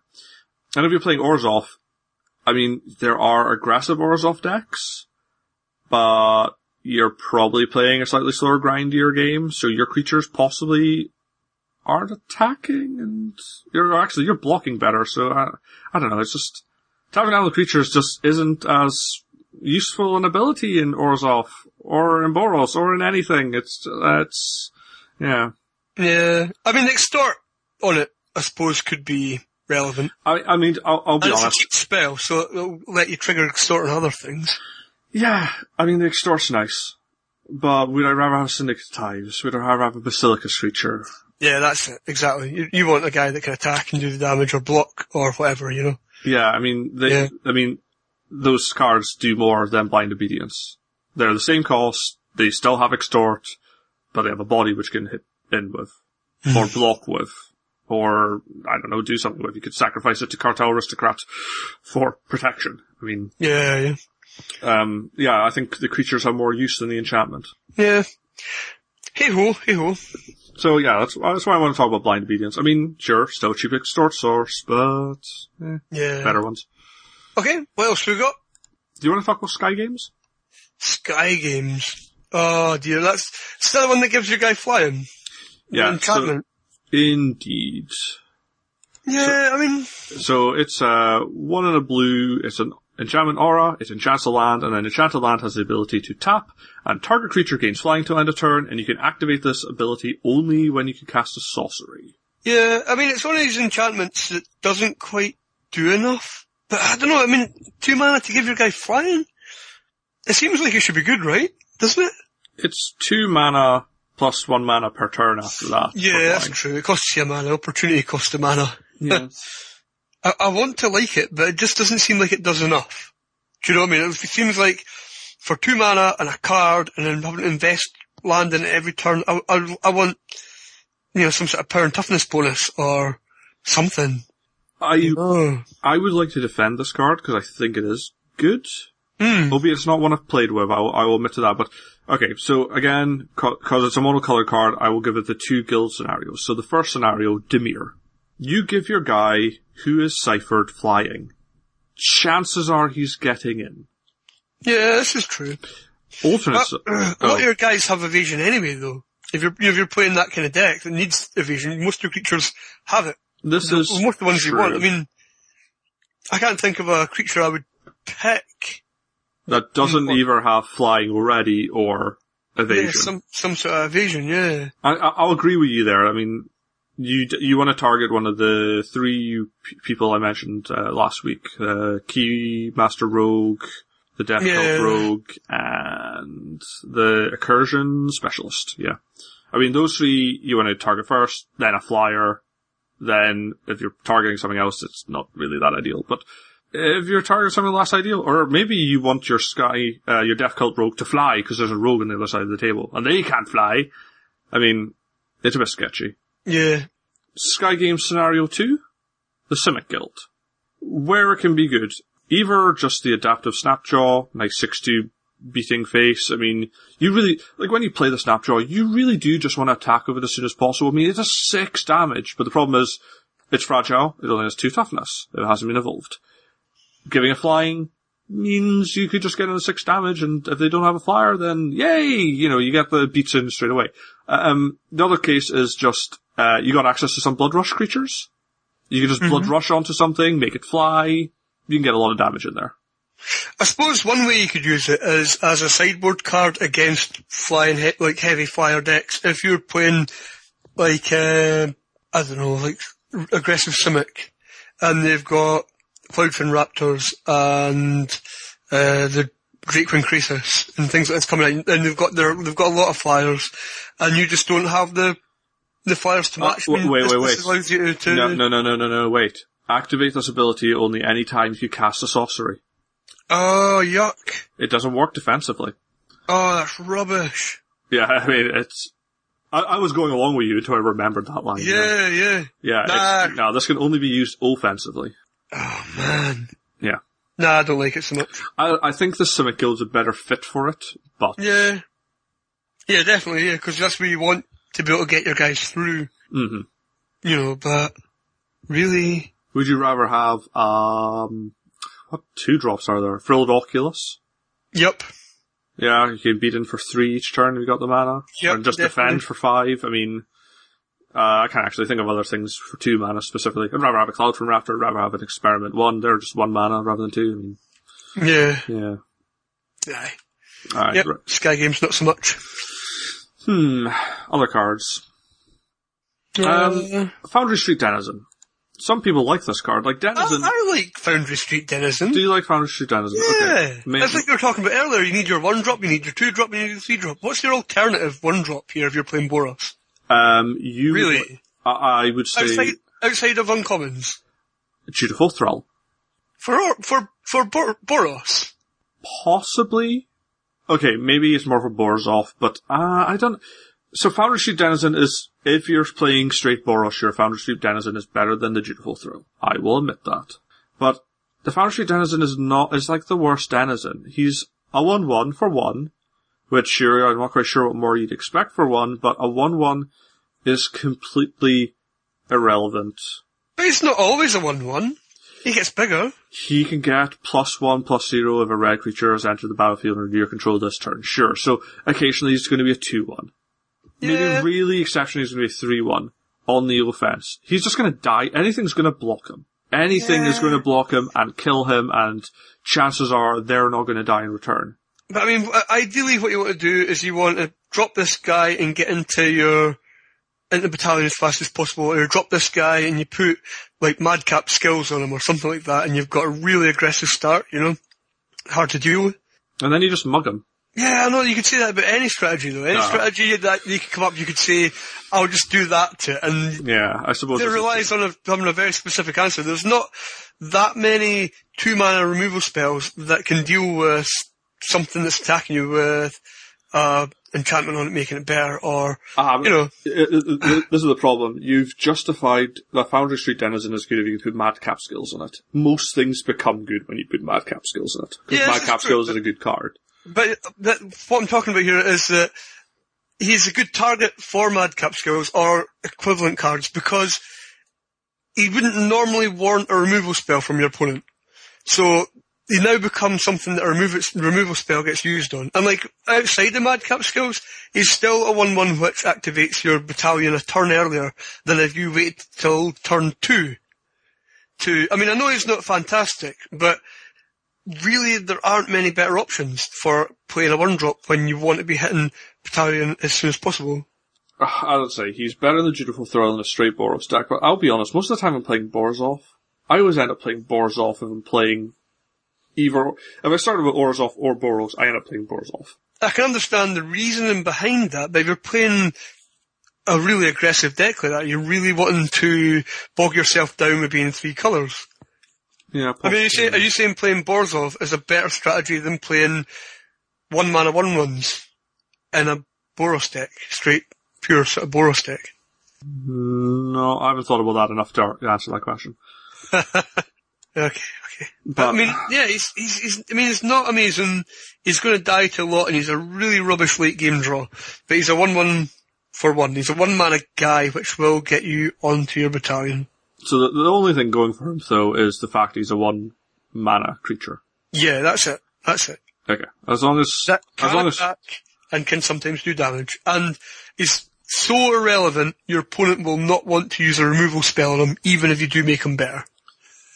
But to be honest, he's also so irrelevant the chances are the second he attacks, he gets blocked and killed. Yeah, I know, but then the next time you play another guy, you know? So, Hmm, I suppose. Okay, um, yeah. what else would you like to go for? Uh, can we talk about Thespian Stage? Oh, I, I would love to. I love Thespian Stage. but not unlimited. Right, okay. So Thespian Stage is a land. You can tap it for one mana, uh, one colourless mana, or you can pay two colourless mana and tap it, and Thespian Stage becomes a copy of another land and gains this ability. Yeah. Best case scenario, you pay two mana and tap it, which is kind of like paying three mana, because you can't use it for mana, and then it copies a gate or a dual land. Yeah. And then from there on out, you've got an extra option of mana, basically. Yeah, but it costs you Three mana just a to load. three mana to basically give you some slight extra flexibility. Yeah, I mean, I suppose an argument can be made that it gives you exactly what you need when you need it. You just have to pay for it. And it's, but it's a, it's extortionate cost just to sort of Yeah. fix your mana slightly. Cause it's not, it's not giving you an extra mana source. Like you still had the one colorless mana. Right, last two cards in the pack come round. One is Thespian Stage, and the other is Prophetic Prism. Which one is it, Craig? It's prophetic prism. Exactly. I mean, that's not even a contest, is it? Because it, you're getting the same un- well, unconditional sort of mana fixing Yeah. with less cost. Really? I mean, okay, prophetic prism is cheaper. Now this is the problem. It costs two to start off with, and if you need a color of mana, then it costs you an extra mana to fix. Mm. At that stage, it sort of becomes the same cost as Thespian Stage, except for Thespian Stage is the one land you play a turn, Prophetic Prism isn't the one land you play a turn, and then Prophetic Prism also draws you a card. Yeah. So, I mean, it's it's not quite comparing apples to apples, but you know, Yeah. I mean, another thing, Thespian Stage, if you're really stuck for mana, the chances are in a turn or two, you're probably going to get the second source of mana you need, or the gate, or whatever So it is. Like, Yeah, you might not, but there's better ways of fixing it, isn't there? You know. You'd be better just putting another coloured source in your deck.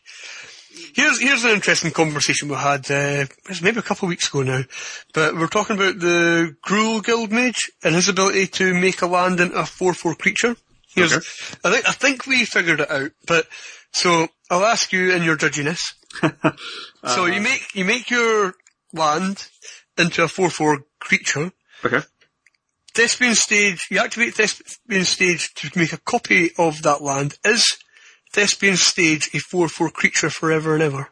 I don't think you've asked the right question there. I'm trying to think of how to answer this.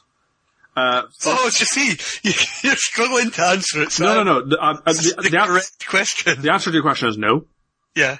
but it's a bit more complicated than that. So, I, Yeah. Shall, I- shall I tell you what we decided? And you can tell me if we're right or not. okay. right, we decided that it is that you don't become a copy, well, you don't become a 4-4 land because that's not a copyable thing. Like you can only copy things which are actually printed on cards. So it would become a swamp or a, an island, but the becoming a 4-4 guy isn't a copyable effect. That's what we decided. Yeah, that's that's roughly where I was going to go. Um, I was trying to look at the rules for it, but yeah, that's roughly the thing. So you've got uh, you've got a land, which then Skarrg Guildmage targets, and the land becomes a four-four elemental creature, as well as a land. Yeah. But when yeah you uh, copy the land, all you're doing is copying the base land. So it's sort of ignoring the fact it also happens to be a four-four elemental creature this turn. Yeah. So if you've animated your mountain, uh, what you got on the board is a basic land, creature, mountain, elemental. Yeah. But when you copy it, it only actually sees the basic land mountain. Yeah. Because I mean, it, it was interesting though, because it's, it's like, uh, if you made a copy of something with a clone, you, and that copy, uh, uh, that the original had counters on it, you wouldn't get the counters on your clone. Yeah. Or you wouldn't get an enchantment that was on the clone. So it's the same thing that you, you don't get the, the ability that's been granted by the guild mage, you know. It wasn't me that came up with the, the answer, it was, it was actually Dan that came up with the answer. Mhm. But, uh, yeah, it was just that we were talking about free file. It took a while to figure out exactly what the answer was, or what the correct answer was. I'm pretty sure that's correct insofar as, yeah, you're co- copying the base card, you're kind of ignoring the effects currently on it. I mean, it's a bit like saying, say you had a, um, 2-2 creature, and you had giant growthed it, so it's now a 5-5. And if you copy that creature, is it a 5-5 version of this creature? No. Because that effect from giant growth isn't sort of copied. Similarly, the effect from Skarrg Guild Mage isn't copied onto the land. Yeah. Yeah. I mean, I mean, the nice way of summing that up is you can only copy what's printed on the card. Pretty much, isn't it? Yes. Um, Unless it says otherwise on the card you're casting. I don't think there's anything which in Gatecrash Limited which would do that, but I'm sure in some places you'll be copying.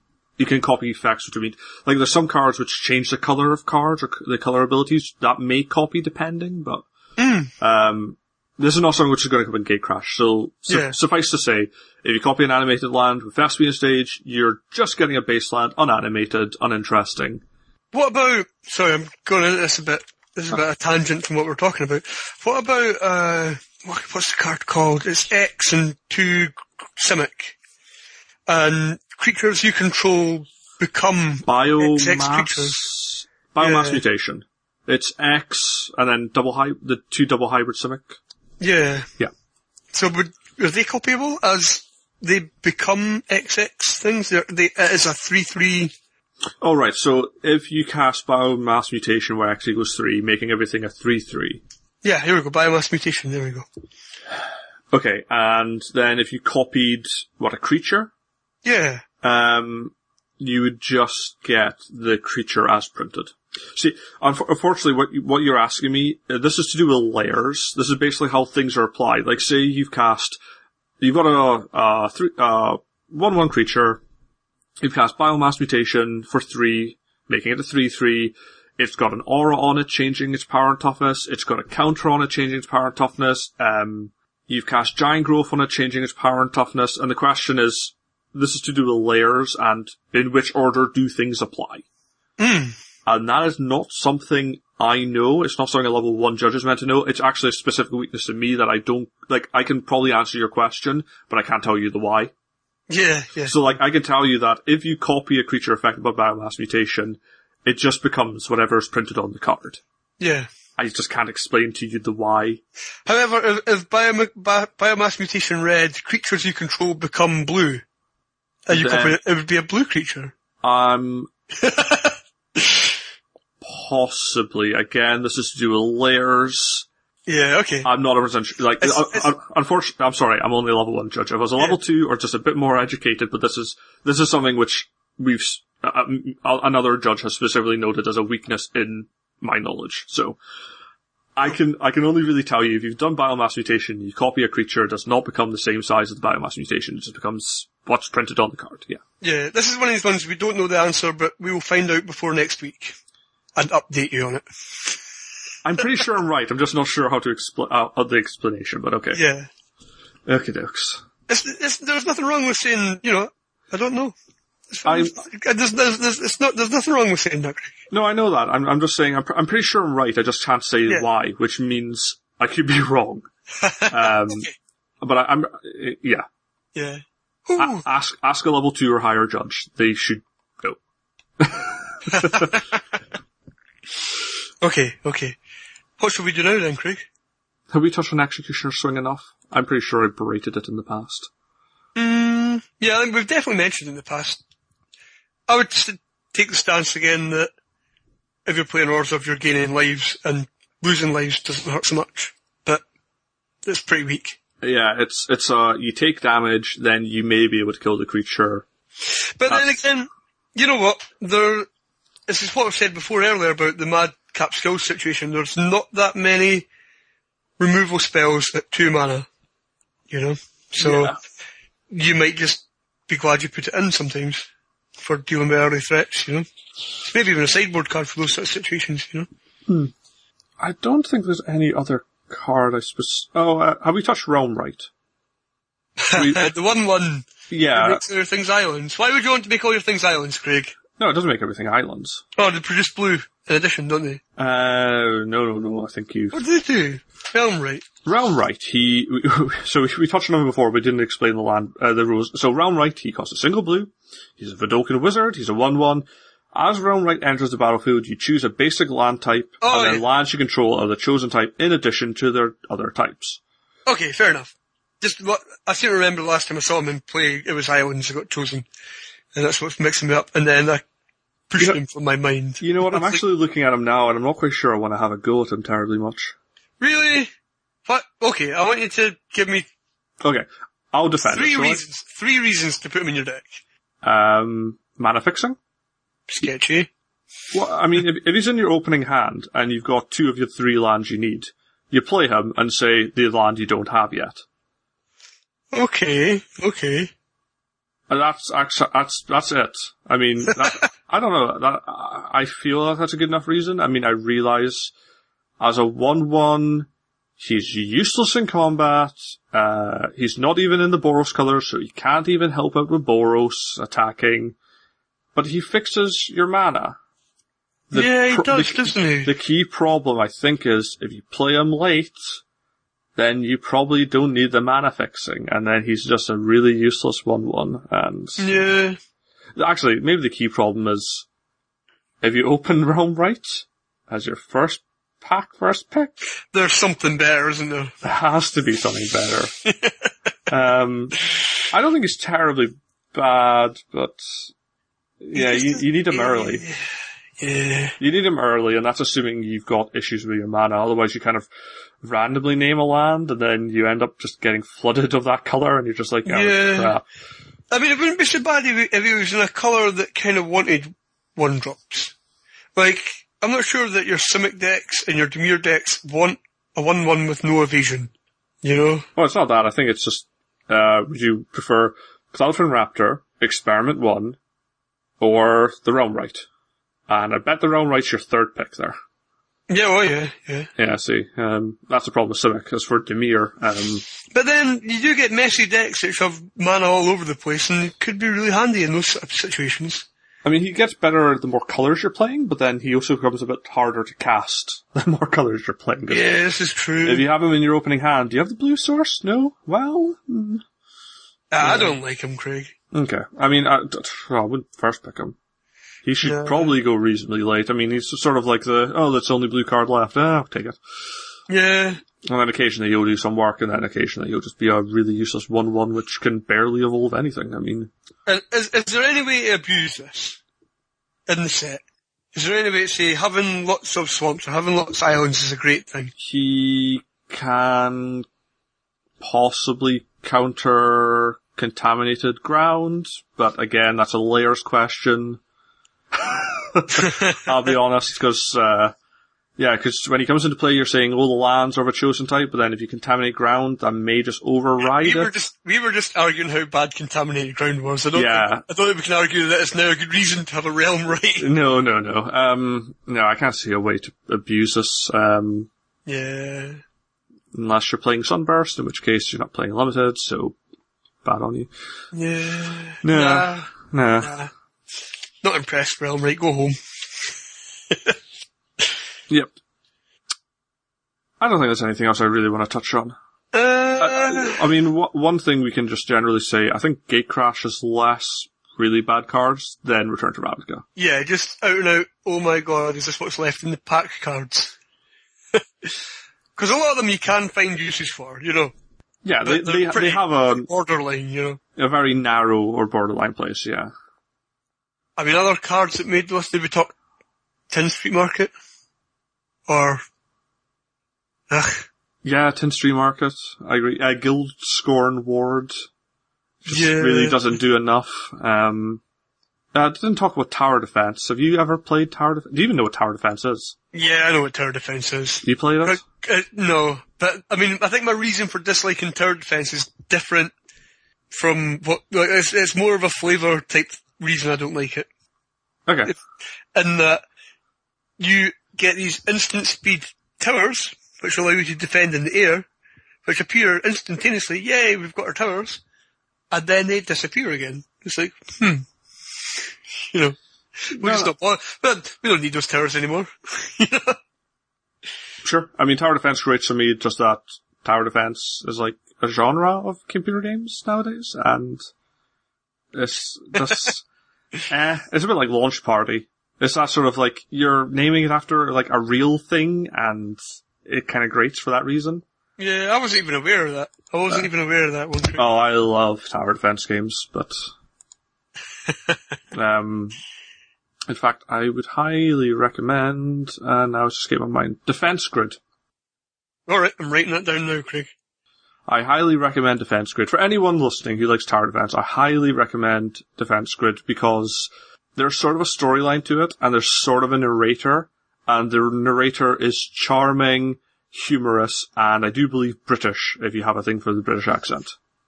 Ah, Um, and there's also an add-on which is, uh, portal related. So if you like GLaDOS, then GLaDOS becomes the narrator. So, yes, uh, Defense Grid. Really good tower defense game. Back to Magic. yeah, nothing to do with magic at all. Nothing to do with Magic. Okay, where are we, Craig? Uh, right, listing off other cards we don't like. Uh, we've mentioned Mark for Death in the past.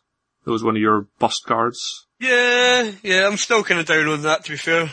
I mean, it does, it's one of these ones that just promises so much and usually, eh, doesn't deliver. Uh, Coerced Confession, I think we mentioned before, just is a lot of mana, not drawing you generally enough cards. Yeah, although, it, you know what, it, it's one of these ones that I seem to get played against me and just the way things have worked out have worked well in favour of my opponent. They've like drawn two or three cards each time and I'm like, that shouldn't happen. Yeah. It's, it's just wrong. Stop, stop beating the odds. you know, Yeah, I mean, I, I know I'm right, but it's gonna happen. And Yeah. yeah, it happens a lot. You think you're wrong, but hold on to your beliefs. yeah, I'm standing by them, standing by them. I think that's all the cards we can really mention. Yeah. I I mean, mean, uh, I keep thinking more. Hindervines? What is that Are you card? sure? that- Are you sure there's less cards in Gatecrash that are? In fact, we um, Serene Re- Remembrance, Craig. We touched on it earlier. Mhm. God, You don't like it? no. Okay, so Serene Remembrance, a single green for sorcery allows you to shuffle Serene Remembrance and up to three target cards from a single graveyard into their owner's libraries. Right, are Really, are you main decking this? um, 23rd playable? Playable? That's being generous. Um, I don't know. I mean, it, you can, if you're getting milled, you can pull all the creatures which have been killed out of your graveyard, making the Wight of Precinct 6 and the Death's, uh, presence less useful. Or maybe just t- turning them back to zero. You, if they've been, um, if they've been milled, uh, self-milling somehow, or uh, or they've been stuff. You could put all the lands back into their deck. And it's it's it's not great. I mean, I'll be honest. The only time I've had Serene, Serene Remembrance used was against me by you in Minimaster. You're constantly putting rubbish cards back into my deck, which just really screwed up my game. and it was great there, but yeah, it was Minimaster, really good in Mini Master, wasn't it? but Mini Master is quite a different format. Yeah, I mean, I think. Serene Remembrance would be a different card altogether if it said shuffle Serene Remembrance and up to three target cards in a single graveyard into their, into their owner's library and then draw a card. That would be different. It would have to be one in a green. Yeah, but I'm that's sure, not, yeah. that's not the world we live in, Craig. That's, No. that's, that's an alternate plane of existence. Because not, not, magic cards make sense. not only does it replace, not replace itself, but it puts itself back in your library to be drawn again and still not replaced. Yeah, and, yeah, oh yeah, and you're drawing it again! Like, it's like, oh my god, I'll just cast this Serene Remembrance because I was sick of looking at it in my hand. And now, instead of drawing an actual useful card, I've just drawn Serene Remembrance again! Bah!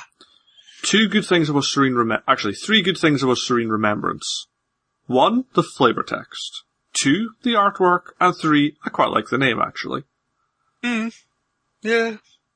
The name's But that is me being a complete another Vorthos and not as a, looking at this card as a card which I cast and does stuff. So, Yeah, that doesn't do enough, Craig. yeah, fla- flavor doesn't really help me win games. Yeah. I keep thinking we're wrapping this up, but keep thinking of more things to, to, I- to slate. You can keep slating, I'm happy to wrap up whenever you're done. Okay, okay. I mean, it's fair to say that if we didn't have bad cards, we'd have, we wouldn't have good cards. Yeah, exactly. I mean, it's, You know? yeah, the, things are only good when you compare them to something else. If everything's the same, nothing's good, nothing's bad, it's just eh. And then magic becomes eh. I mean, bad Yeah. cards are designed for a reason. Not, I mean, it, part of the skill of magic, whether it's limited or not, is being able to look at a card and judge how good it is. Where it fits into strategies. And that's why there's bad cards. And also Yeah. to balance limited. I mean, yeah. I mean, sometimes you need to play bad cards because, it's, yeah, it's just, it is part of the game. It's intentional most of the time. I mean, I'm sure there's cards which are bad which weren't meant to be, but, Yeah, they thought would be better or, but, Yeah. you know, um, there's really good cards, there's really bad cards. They're all there to make the game more interesting, so they're a necessary evil. yay, yay for bad cards. But, Bad cards, we salute you. and then we just play all the Thragtusks and Boros Reckoners. or we just play Commander, just grab our 99 favorite card and Giora, because we're clearly playing as it. Yay, is it? Man, I can't wait to get playing Is It again. Really? Yeah, Wow. Okay. yeah, I, I used to really enjoy my sort of aggro control decks. Wrapping this up? Yeah, I think so. Okay. Um, thank you everyone for listening through this. uh, remember, ah, yeah, yeah. It's been a bit of a ramble, hasn't it, Craig? Yeah, my tongue just got tied there as well. Um, remember, if you want to get in touch with us, you can do so via Tumblr, Facebook, Gmail, and Twitter. Your hosts for this week were me, Craig, and you, Steve. That's me! The intro and outro music is by Kevin MacLeod. The name of the song is The Cannery, and it is royalty-free music licensed under the Creative Commons by Attribution oh. 3.0.